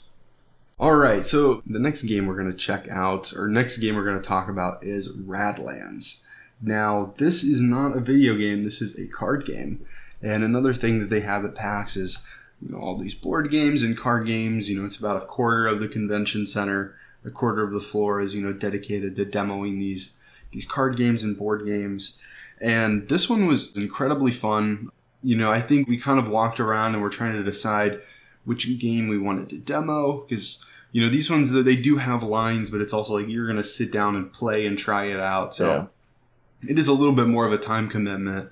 So you want to make sure that you're doing the right one. Mhm. And I think last year we demoed this board game that we never would have picked up because you know it just it was so expensive with all the parts that you would have had to buy. Oh yes, I don't remember what that was called. I don't remember exactly what the genre is, but basically you would buy the board and then you would also buy like all the parts and you would like assemble like your own mech um, or your own like starship and that would there would be a card associated with the part that you bought. So I mean if you had a couple friends that were really into it and you could like you know and you had a ton of money you could buy and build your own starship and then have these battles and that was incredibly fun but we never would have spent any money No. on it and this one we are kind of like let's see if we can you know if there's like an experience like that that we just want to try that we never would buy or if there's one that we you know would potentially check out i actually don't think there was as many board games and card game demos this year as there was last year did you feel that way You know, I- don't think so. I I feel like it was about the same. There might have been more this year that were themed around like I know because there were a few that we passed that were like, "Hey, this is Dungeons and Dragons, except we're doing this," and that stuff. Mm-hmm. We, you know, we just person, you know, weren't that interested in, but I know other people are. also the time commitment of Yeah, that you know i mean we were not really interested in sitting down to do like an rpg Right, campaign. right, and, and other people were, and, and you know, I Mhm. I know people that went and just played Magic the Gathering for four days and loved it. So if that's you, then that's your experience. But you know, that's not really the perspective you're going to get today. No. So this one, I think the art really drew me in personally for this one, and it's called Radlands, and it's a physical card game. It's a kind of like a deck building strategy game, but you have you share a deck. So you and your opponent share a deck, and I Andrew's making a funny Yeah, face. so I, I think don't know. I don't know if deck building is, is the right term, but Well, I mean, you have a deck, you Yeah. pull cards from it, and you can use them or discard them, and and there is you know some kind of strategy to it. I know you've played. We both bought this game, and you've played it since a couple times. yes, I have. It's number one, two thumbs up for me. Obviously, I bought it and I love it. And Blake and I played it, and then the next or two days later, played it with uh, our other friend we were with, and played this and thought, you know, I can take this home and play this with my girlfriend. Like, and she's not a gamer, right? And so this is hmm super accessible. And once you're in it, it's so much fun. You have three camps that you select Three lanes. from a yeah three lanes for three camps and you select camps from a specific deck. So there's a number of camps but you'll you'll have three camps. So it's kind of random. Right. Your camps will be random. and each camps have different perks and abilities and then each camp has a lane in front of it that you could place two people to defend that camp. And that's the goal of the game is defend your camps destroy your opponent's camps. This is a two player game if you get the super deluxe version which blake and i both got for just a little bit more you get a mat that uh, gives you specific places to put everything so it's easy to keep track of. And your your resource is water. So you have these little water tiles. Each turn you get three water that you can spend to either play cards or to use cards abilities to either damage opponents cards damage opponents camps or it gets so more in depth from there you know you just kind of pull the card and you have to kind of read what it does and and how much water it costs and the different possibilities yeah, you start with your board, or you know, when you draw your camps, that kind of determines how many cards Right. you start off with in your hand, and then you can only draw one. a That's turn. correct. Well, here's what I was going to say. When you play a card, it costs water, but if you have a card that you, you know, don't think you want to play, every single card also has an ability that for free you can use by discarding it. It's called junking the mm-hmm. card. And so that opens up a whole new, you know, realm of possibilities because even if you're out of water for that turn, you've spent all three of your water, you can still complete actions by discarding cards, whatever you have in your hand. And you can, you know, there's a way to stock up extra water for the next turn. And it's very, once you get kind of wrap your head around it, you know, it's just a few symbols you have to understand that'll be on the cards to determine the actions. You can just go and you get really into it. And my girlfriend wanted me to mention on this podcast that we've played it, I think, three or four times since I brought it home, and she has beat me every single time. it's a ton of fun. Wow, that's a tough track record because you know I beat you. No, I- and I- I think I beat you. you. Won? Have you won? Oh, you I think? don't, okay. I don't know. Maybe I've lost every time I've played it, but it's telling that I even had fun uh, while losing. It's a, a great time. No, this game is so fun. It really, I mean, you have to have like you have to deploy a strategy, and it is kind of you know kind of random. It's kind of forced on you, you know, what kind of strategy you're gonna have to. I mean, obviously you have options, but it's really cool because you really have to think on your toes. And whenever you pull a move off, it feels really Yeah. satisfying, and it does kind of reward you for you know these small victories of pulling off like a one to two card strategy, or it's like oh that worked out, and I was able to really damage them, or I knew they were going to do that, and I was able to block at this or counter, and it makes you feel smart, and it's really fun, and I can't believe how much fun I had playing the demo, and I I mean I have it, so I can't wait to bust it out here in New York. So that's Radlands, and I will also give the I guess it's publisher. I don't know if they developed these games as well. They did a great job demoing this game and another game as well, which maybe we'll touch on briefly. Yeah, I guess they had another game there. I guess I'll just shout it out. It was called Skyrise. Skyrise, and this game looked really cool. We didn't get a chance to play this one because they only had the one game, and they were like, "Oh, like we have this up on our website," and that one looked really cool. They kind of gave like a demo of how to play it, and I was like, "Man, I might get this." So I was really interested in what they did. They did an excellent job explaining what the games were and demoing them, and then giving you know people an option to play. So. And they were very reasonably priced too, which I think is worth mentioning. You know, with these board games and card games, Yes. it was very reasonably priced for, for board games and card games. And with Radland specifically, the cards are they're plastic. They've got a good feel to them, but you know they're not going to degrade over time, for the most part. You know, within reason.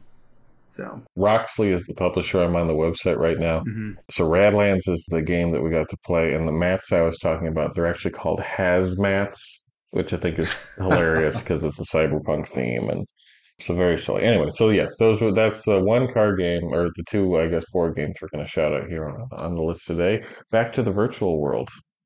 Yes, so this next game that we're going to talk about is called Wild Frost.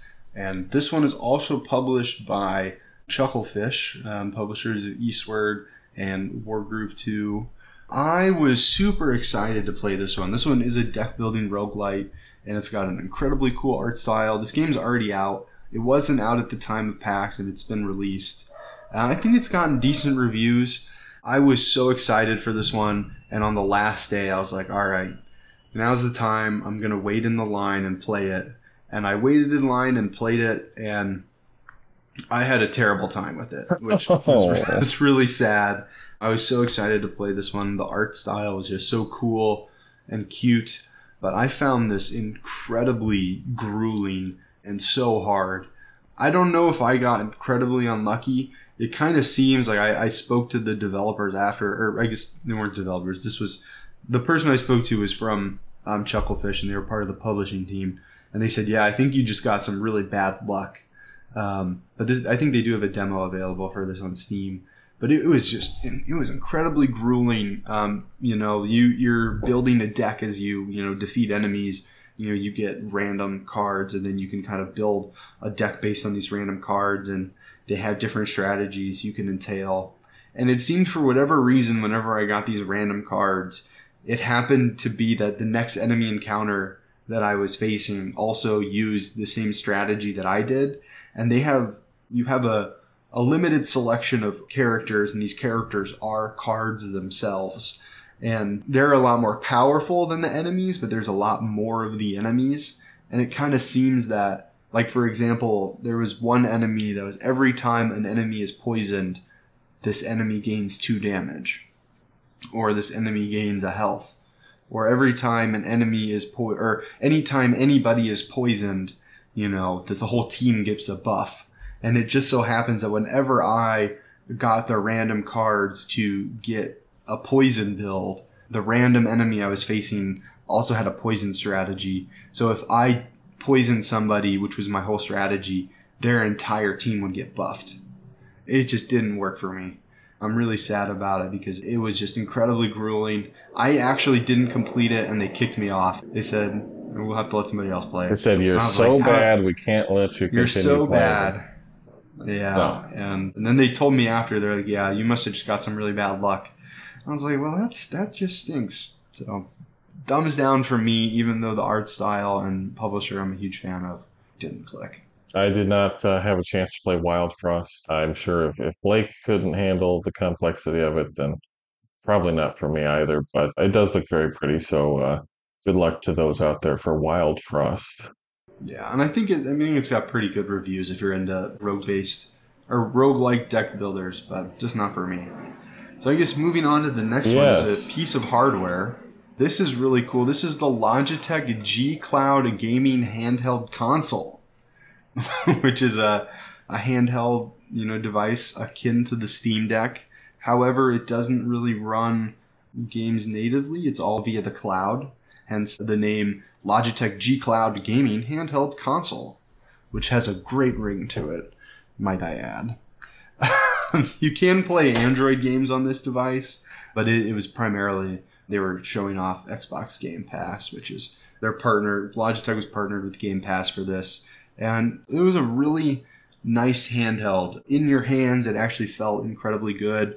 The grips, you know, felt awesome. The actual build quality was really nice, and I, I do really like how this device looks. Like I thought about buying one, and the price just wasn't right for me.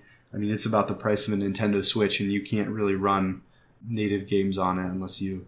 I mean, you can. You just have to kind of work around the Android operating mm-hmm. system. So if you're, if you have the knowledge and skill set to do that, for me personally, I think it would be more pain than what it's worth for the price tag. But Yeah. I did really, you know, the build quality was absolutely there. And you know, if you're a cloud gamer and have Xbox Game Pass, this is a great option. I played some Forza on it and it ran pretty okay. But the convention center Wi-Fi was ass. So Sure. I couldn't get anything to load on my phone. So I think it's just a miracle that they got anything to run on those things. Yeah, I didn't have a chance to take a tour of the hardware, but I'll just quickly throw in my two cents about cloud gaming. I think cloud gaming is awesome, but the reason I think it's awesome is because it's cloud gaming allows you to game with whatever you have. And so to me, you know, if I'm in a cloud game and I'm going to get serious about it, I don't want to pay for hardware. I want to be Mhm. able to use my crappy old laptop, my phone, my whatever that I already have that natively, you know, is way underpowered for anything I want to play. But if I have a good internet connection, It's cloud gaming, Yeah. so it should be able to. Exactly. That's And so, uh, you know. I don't understand buying a product only to stream something to it.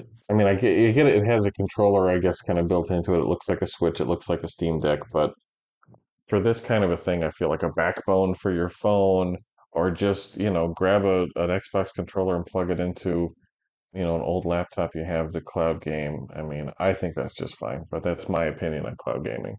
Yeah, absolutely. And we actually touched on this a little bit in our previous episode. Yeah, I've been cloud gaming on my Steam Deck. I've also been cloud gaming, you know, through my phone. I have, a pretty decent Wi-Fi in my apartment, and you know, this device does the it would do the exact same thing. And it's actually it's more expensive than I thought it was. I thought it was one ninety nine, so I thought it was about two hundred dollars. It is three hundred dollars. No, And when it launched, it was three hundred and fifty, and they have dropped the price. Yeah, I But I mean, yeah, like you said, the price just isn't isn't there for what it is. But tactically in your hands, it feels awesome and is a good handheld on those merits. if you have too much money, buy it. yes, moving on. This game, 30XX. This one is very much, you know, it's an action platformer, a roguelike game. The art style is very colorful, very reminiscent of a, a Mega Man type game. Oh, You- see, this is what I wanted to say. Blake has a note in here specifically to not say it's like Mega Man, but Mhm. it's Yeah, like I Mega Man. yeah, I mean, this one really wears its uh, inspiration on its sleeve. You know, I, I thought it was fun. I actually think it's kind of expensive for what it is. So I'm going to give this one a thumbs down. But it was fun to play. It's fun yeah, on sale. Yeah, I, I don't know if we need to describe it too much more than it's like Mega Man. This one, it really is. I It's will say- Yeah, tw- 20 bucks right now, which which is expensive. On sale, maybe for this kind of a game. I will say, looking at Steam, it has a level editor, which for this kind of a game, like a Sonic kind of a Mega Man side scroller, that could get really fun depending on what the online community is like, turning it into like a Mario Maker kind of a thing. So that's interesting. Other than that, it's Mega Man, and it almost looks like Mega Man. So Yeah. 30 Thumbs down XX. for me. 30XX. This next game, did you play this one? It's called Nocturnal. I did. This is Okay. I'll on the Steam take wish take list right now. I'll give it two Oh, thumbs awesome. up off the, at the beginning. This was uh, it's a side scroller action platformer. I really like the art style and the combat. It was really, it was really cool. It was really Yeah. fun to watch. I don't really recall too much about the story, but it it's medieval. You're in a castle. It's all very kind of dark, and there's a mist everywhere, and so you're trying to clear out like the mist or the fog, and eventually you discover fire, and then your sword lights on fire. And, yeah, you kind of have to like slash through a lantern. Right, Your sword lights on fire, and you've got a bar at the bottom that's Right. machine. right. So the, you're only on fire for a certain amount of time, and you have to. While you do that, you have to kill enemies, but also like light more lanterns throughout like these dungeon, you know, castles or whatever. It just it played really it's a cool well. concept because you're you're adding light to the castle and kind of Right. adding And- light to the area that you're in. chasing away the fog, chasing away the darkness. And I gotta tell you, it just, I really enjoyed how it played. It felt good. It looked good. I don't, it says it'll release in quarter two of this year. I don't know how much it'll be, but I'm into it. If, if as long as it's not too much money, I really got hooked and I, I could see myself doing more. So two thumbs up for me for Nocturnal. Awesome. Yeah, thumbs down for me. It was fun to watch, but not for me. Moving on, Animal Well. Do you want to talk about this? I one? would love to talk about Animal Well. This is probably, at least from the media that I follow, this is one of the most talked about new games and the most famous of the ones that I played. This is a, a Metroidvania, very cool, very Hollow Knight feel. It's become pretty famous because I mentioned Video Game Dunkey earlier. His new production publisher company, Big Mode, is behind this. I think he actually stopped at PAX. I did not see him, but I saw pictures afterwards, which is fine. But this game looks awesome. And you play as this like little blob thing going through deep down into these Hollow Knight looking very pretty levels, and there are these animals that pop up every once in a while. But it's a puzzle platformer, at least from the portion that I got to play in the demo, where you really just have to think and utilize your environment so much more than just like uh, in in Hollow Knight, you're you know actively fighting and this and that. This is a lot more about using the environment to accomplish what you need to. I had a ton of fun. I played through the whole demo. I would have played it again if I could. There was a very long line. I am so pumped Mhm. for this on my wish list on Steam, on PlayStation, Nintendo 64, whatever they're going to release it on. I'll play it. I'm down for Animal Well. Oh, that's awesome. It's going to be a thumbs down for me. I actually didn't want to wait in the line to play this one. I kind of watched over somebody's shoulder as they played, and it looked fun enough, but the puzzles looked a little confusing. You know, I was standing over the shoulder of our other friend, and we were kind of like, we don't know what to do next. And it the game doesn't hold your hand; it kind of just throws you in, which I know a lot of people like, but Mhm. That just was not really. I'm just not interested. Thumbs down for me. The next game is Nine Years of Shadow. This one was really interesting. It's a side scrolling game as well, side scrolling action game. And it's a black and white world. And as you kind of go through, you get power ups that are associated with bringing color back into the world. So you like find. You find a, a color and then you I guess you activate it, it becomes a power of yours, and, and you can bring color back to the world by using this power. And that was really cool. I thought that was really interesting. Thought it was fun to play. It was just really cool. So that's a thumbs up for me. Nine Years of Shadow. Yep, thumbs up for me too. I think uh, I also got to play this there. This was the one with the fun dash mechanic, right? Mhm. Yeah, I enjoyed that. So I don't know if I'm going to buy it right away, but I had a good time with Nine Years of Shadows. Yeah, this one's on a wish list. I might wait for a sale, but thumbs up for me. It was fun. Next game, A Space for the Unbound. Now, this is a game I was really excited about. It's on my wish list.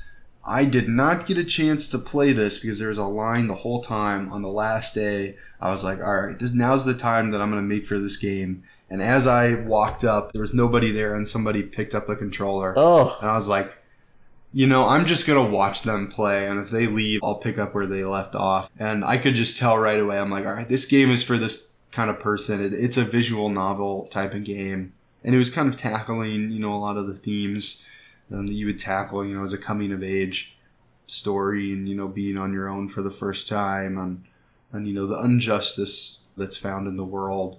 And I just wasn't really, you know, interested in waiting around to play this because I got to see it. But the art style was incredible.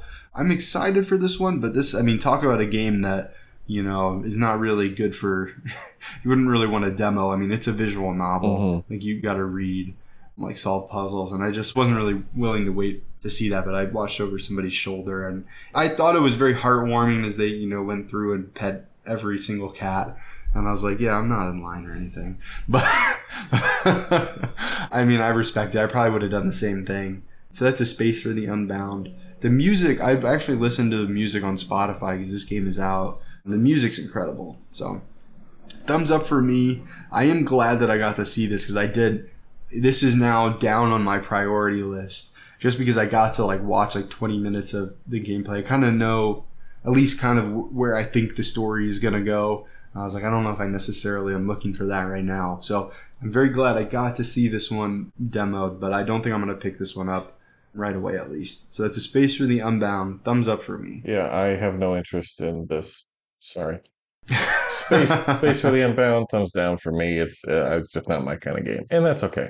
Next up, it's a game. This must be another one you played. I do not recall this one at all. Yeah, so this one, our buddy was playing the next game on the list, which maybe we'll just talk about that one first. Our buddy was playing this game called Doomblade. Oh yes. and I guess it was kind of just like an action side scroller, but you played as this like I don't know, kind of like little demon figure, and they get possessed by this humongous sword called the Doom Blade. and it was kind of like instead of you controlling the sword, it's kind of like the sword was controlling you, and it was kind of funny. You kind of get like wrapped around the sword, and and the visuals and the movement looked really Yeah. cool and snappy. This game was awesome. So that's a Doomblade. Yeah, I'm actually gonna give that one a thumbs up. Do you want anything you want to say on that one? Yeah, two thumbs up. It's on my wish list. It's a Metroidvania, and like I said, the art's incredible. I'm this is definitely more akin to Hollow Knight than Animal Well, so I'm pumped for it. Doomblade. Yeah, the action looked really sick on this one, and it was actually like it was demoing really well. Like actually, I think there was a couple of people watching our buddy play over our shoulders, but then on the computer next to it, this game opened up, and I decided to hop onto it. And oh man, I don't know how to say it. Mahokenshi, I guess. Maho Kenshi, yeah, I'm, I'm not sure. It's something. It sounds like it's from a different language transliterated in, into English. So hmm Yeah, it's spelled M O H O K E N S H I. So Mahokenshi. And it was a deck building strategy RPG, uh, and it was very cool. You kind of progressed linearly through a board. You know, it's, it had the hexagonal board pieces, and you kind of maneuvered through those. And you came upon question marks or combat encounters. And I had a lot of fun playing this one as well. This one's on my wish list. It's twenty four ninety nine. It's out now. I kind of thought that was a little pricey for what it was. They had a they were selling Steam codes for twenty dollars, and I was like, oh, like, I mean, I guess the game's twenty dollars. I'll just pick this up for like fifteen or you know something. Wait for it to go on sale. Mhm. I didn't realize that was a discount. I may have picked that up then and there if I had known that, but I'm excited for this one. Thumbs up for me, but I'm gonna wait for a sale just because there's so many other games like this that I'm playing. But it had a very good, you know, fantasy style. I actually liked the story. I thought it was fun. So thumbs up for me on that one. yeah, I didn't really get to do much, so I'll give it a sideways thumb. Next one is Ollie Frog Toad Skater. I feel like this game was very early in development, so it's really Mhm. hard for me to give a rating because it looked rough. oh, really? Did you get to play it? I didn't. I think I watched you play it. I mean, Okay. so this is essentially it's like, you know, Tony Hawk Pro Skater, but you're these. Or like a skate bird? yeah, you're a cute little animated frog going around a skate park. It's Mhm. not a game for me. I'll say right now, it's probably a thumbs down even when it's out. But Blake, I feel like this is more for you, so why don't you sell it? Yeah, yeah, this one was really cool. I really enjoyed this. I actually I almost kickstarted this game and it was well past its funding goal, so I didn't feel the need that I needed to back it. You know, for me with Kickstarters, I will chip in on a video game if if I feel like I'm going to make a contribution to getting it over its goal and there are, you know, decent enough rewards. I personally just this was all well over its funding goal, so I just didn't really feel the need to pre-order this game. But you know, the developer was there. I got to talk to them briefly. It looks really exciting, and it was fun to play. You know, it played like a Tony Hawk game. Like it's a 3D, you know, skating game where you pull off sick tricks, and you're a, a cute little frog. And the customization was really, really cool. They really let you customize, you know, what kind of toad and frog you were, and that was really fun.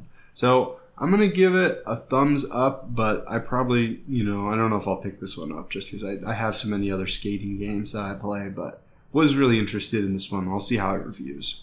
So that is Ollie Frog Toad Skater, and I will tell you we are in the final stretch for these Mhm. games that we are reviewing.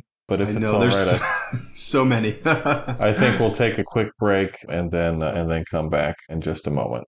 Yep. So I guess we're back. We're back from our break. The next game we want to talk about is Garbage Pail Kids. And this was really interesting. There was a section of booths, like three or four booths, and they had any SNES games. And they were, you know, I don't know if they were new games or if they were old games, but they were on, like, they were selling the SNES cartridges there. And they had demos on, you know, SNESs, on CRTs, and this was one. It was called Garbage Pail Kids, which I guess is associated with a movie from the time. I guess when did this come out? But I mean, the game was just crazy. Yes.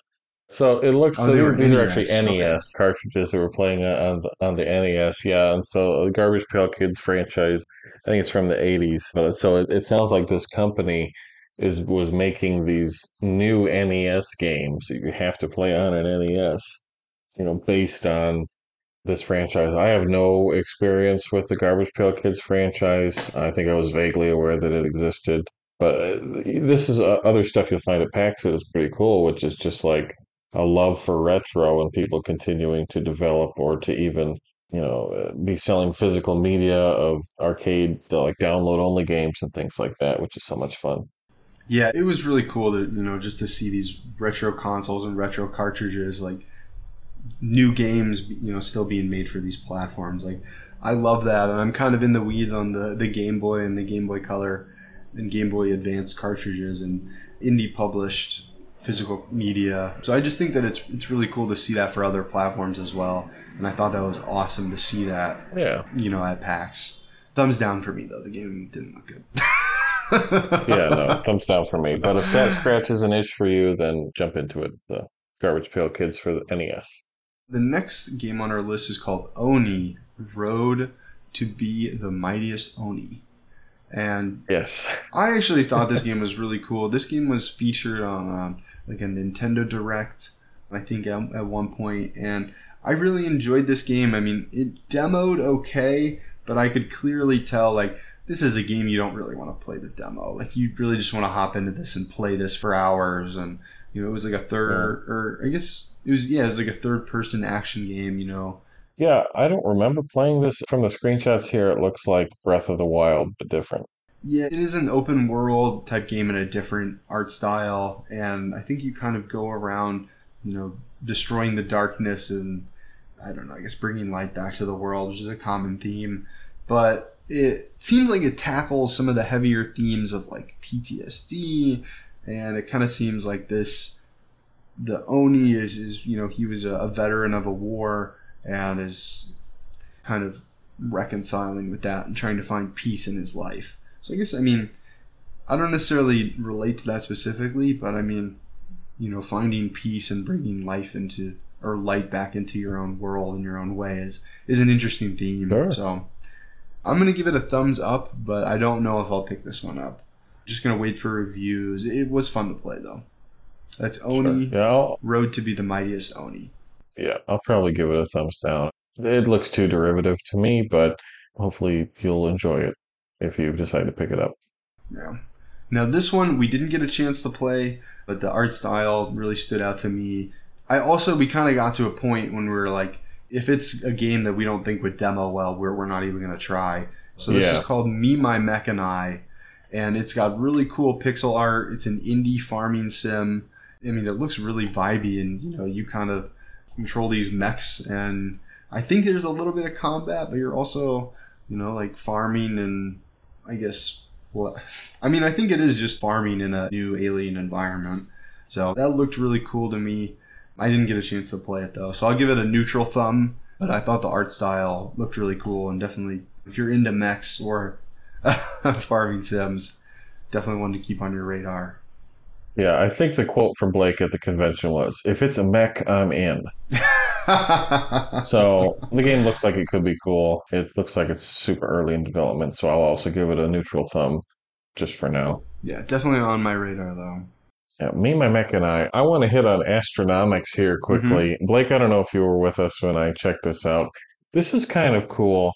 It's a like a isometric resource management mining kind of a game. You uh, work for this corporation and you like land on a planet and you have to like build um, like different robots and mechanisms and things like that to kind of mine through the planet.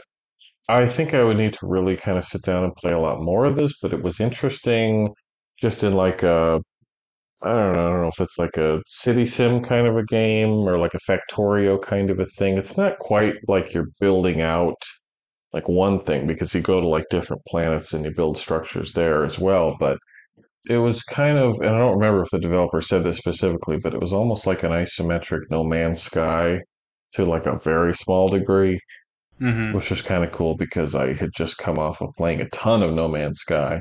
And so I was into that, like, oh, you know, let's, we got a mind for all this kind of stuff. So, Astronomics, it's on my wish list. I'll give it a single thumb up for now and see how it develops and what it can all turn into. But uh, I enjoyed it.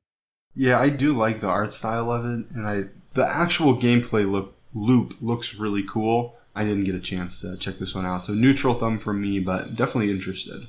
I do want to very quickly, Blake doesn't want to talk about this game ever for the rest of his life. But I want to mention Aaron's Gift. That's A R O N's Gift. Because this was a game that we played last year at PAX that Mhm. was not playable. Mhm, It looks yeah. very cool. I think it was another husband and wife team where the wife uh, did the artwork, husband did the coding.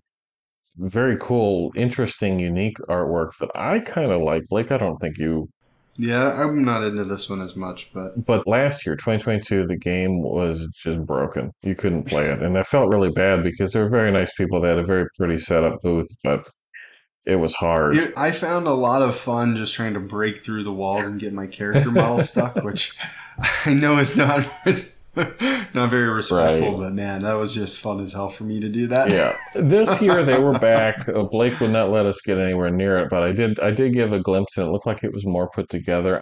I gotta say, it was like so bad the first time we played it. I'm like excited.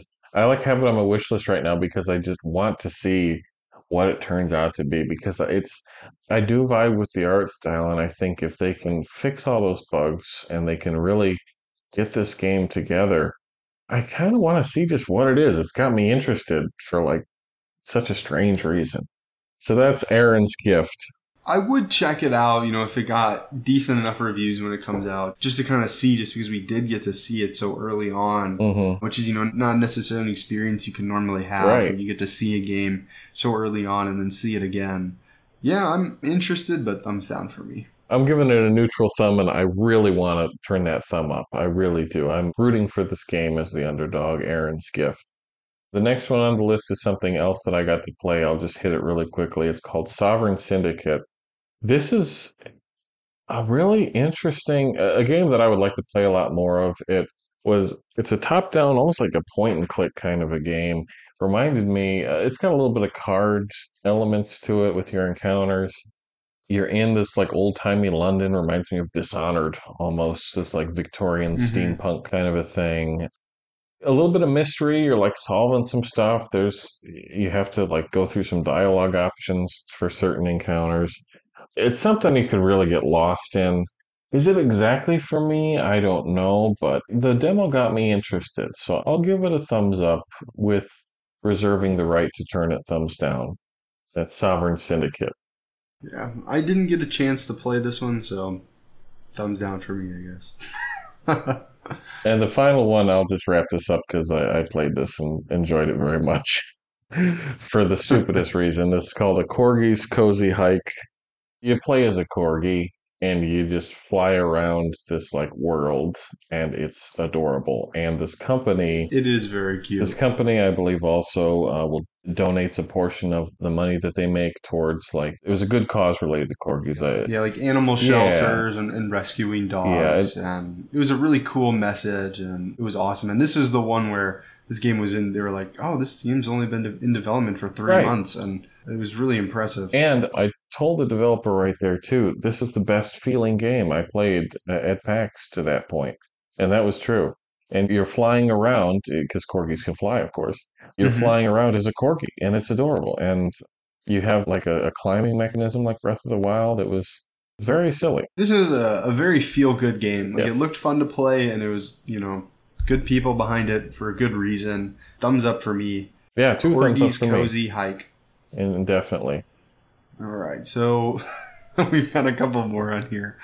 This one is called Primal Omen, and it, I'm just gonna go out and say this is a thumbs down for me. This this game was a little bit buggy, but I think they kind of said like that's kind of the point of it, and it, it was kind of like a, a third person shooter where you take on dinosaurs, kind of like a Jurassic Park. And it kind of looked like it was going to be like a Tomb Raider type game, and it looked fun. It looked interesting, but I, I mean, I don't really have any nostalgia for these type of games from this era. But if you do, I guess what would you say like PlayStation One, PlayStation Two era Yeah, third person PlayStation, action PlayStation game? 2, maybe even PlayStation 3.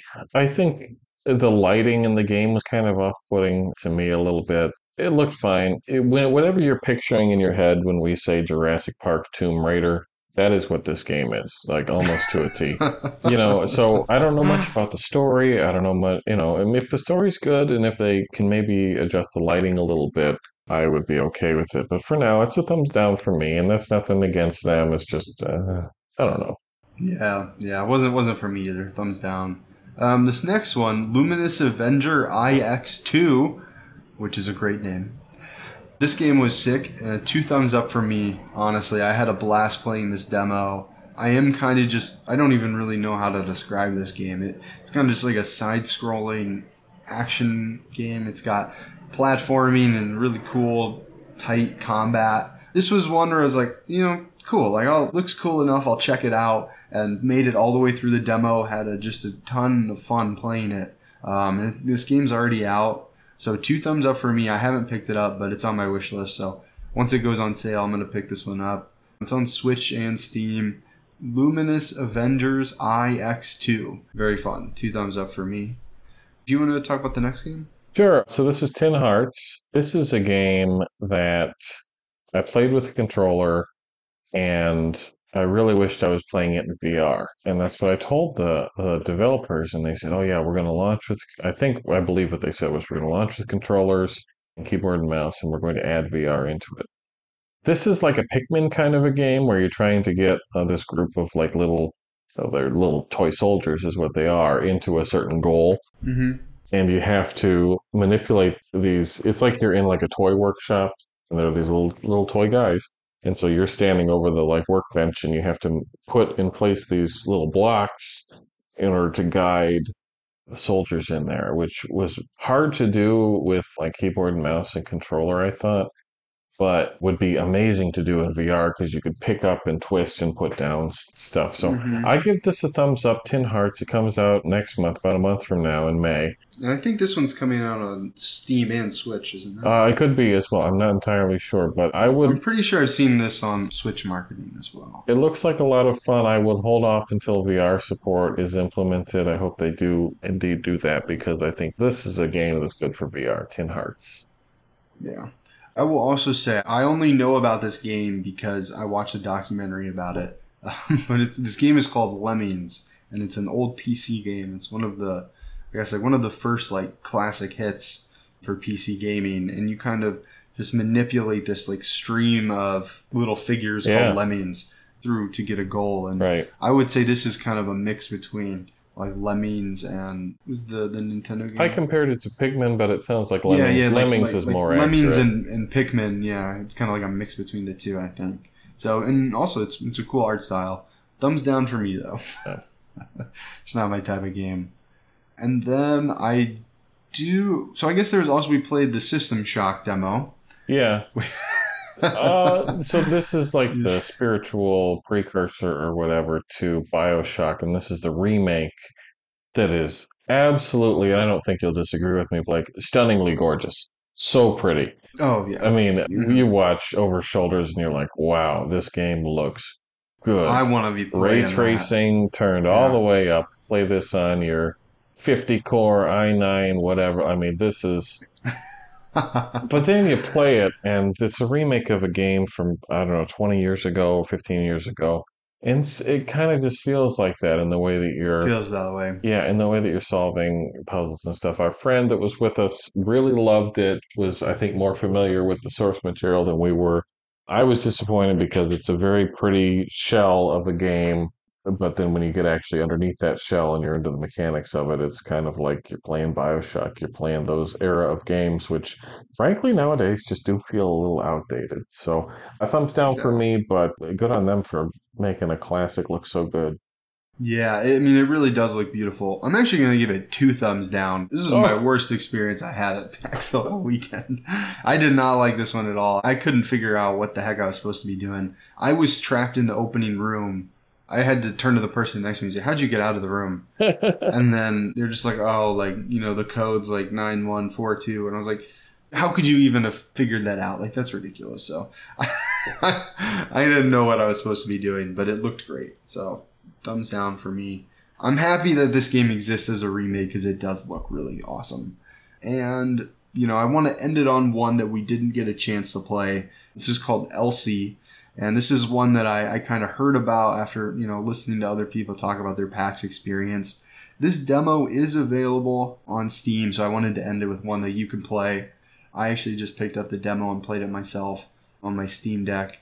And it's, it's pretty fun. It's like a action platformer. You've got some cool guns and fun mechanics. So that's Elsie. Check that one out. And I think let's take a quick break and then we'll end up the episode. All right, so we're back and we made it through all of the games. Uh, I feel like we've been recording for forever. So thank you so much for joining me, Andrew. yeah. And you know, this was awesome. This was so much fun to talk about these games. it was great to relive all of these games. It was great to go to PAX and play all of them uh, in the first place. And I think that, you know, if you have this opportunity, if you live nearby something like this, I do highly recommend it. I think take pictures of every game that you play, pick up the little business cards, literature, so that because you're going to play a ton, and so that you can remember and, and throw stuff on, on your wish lists.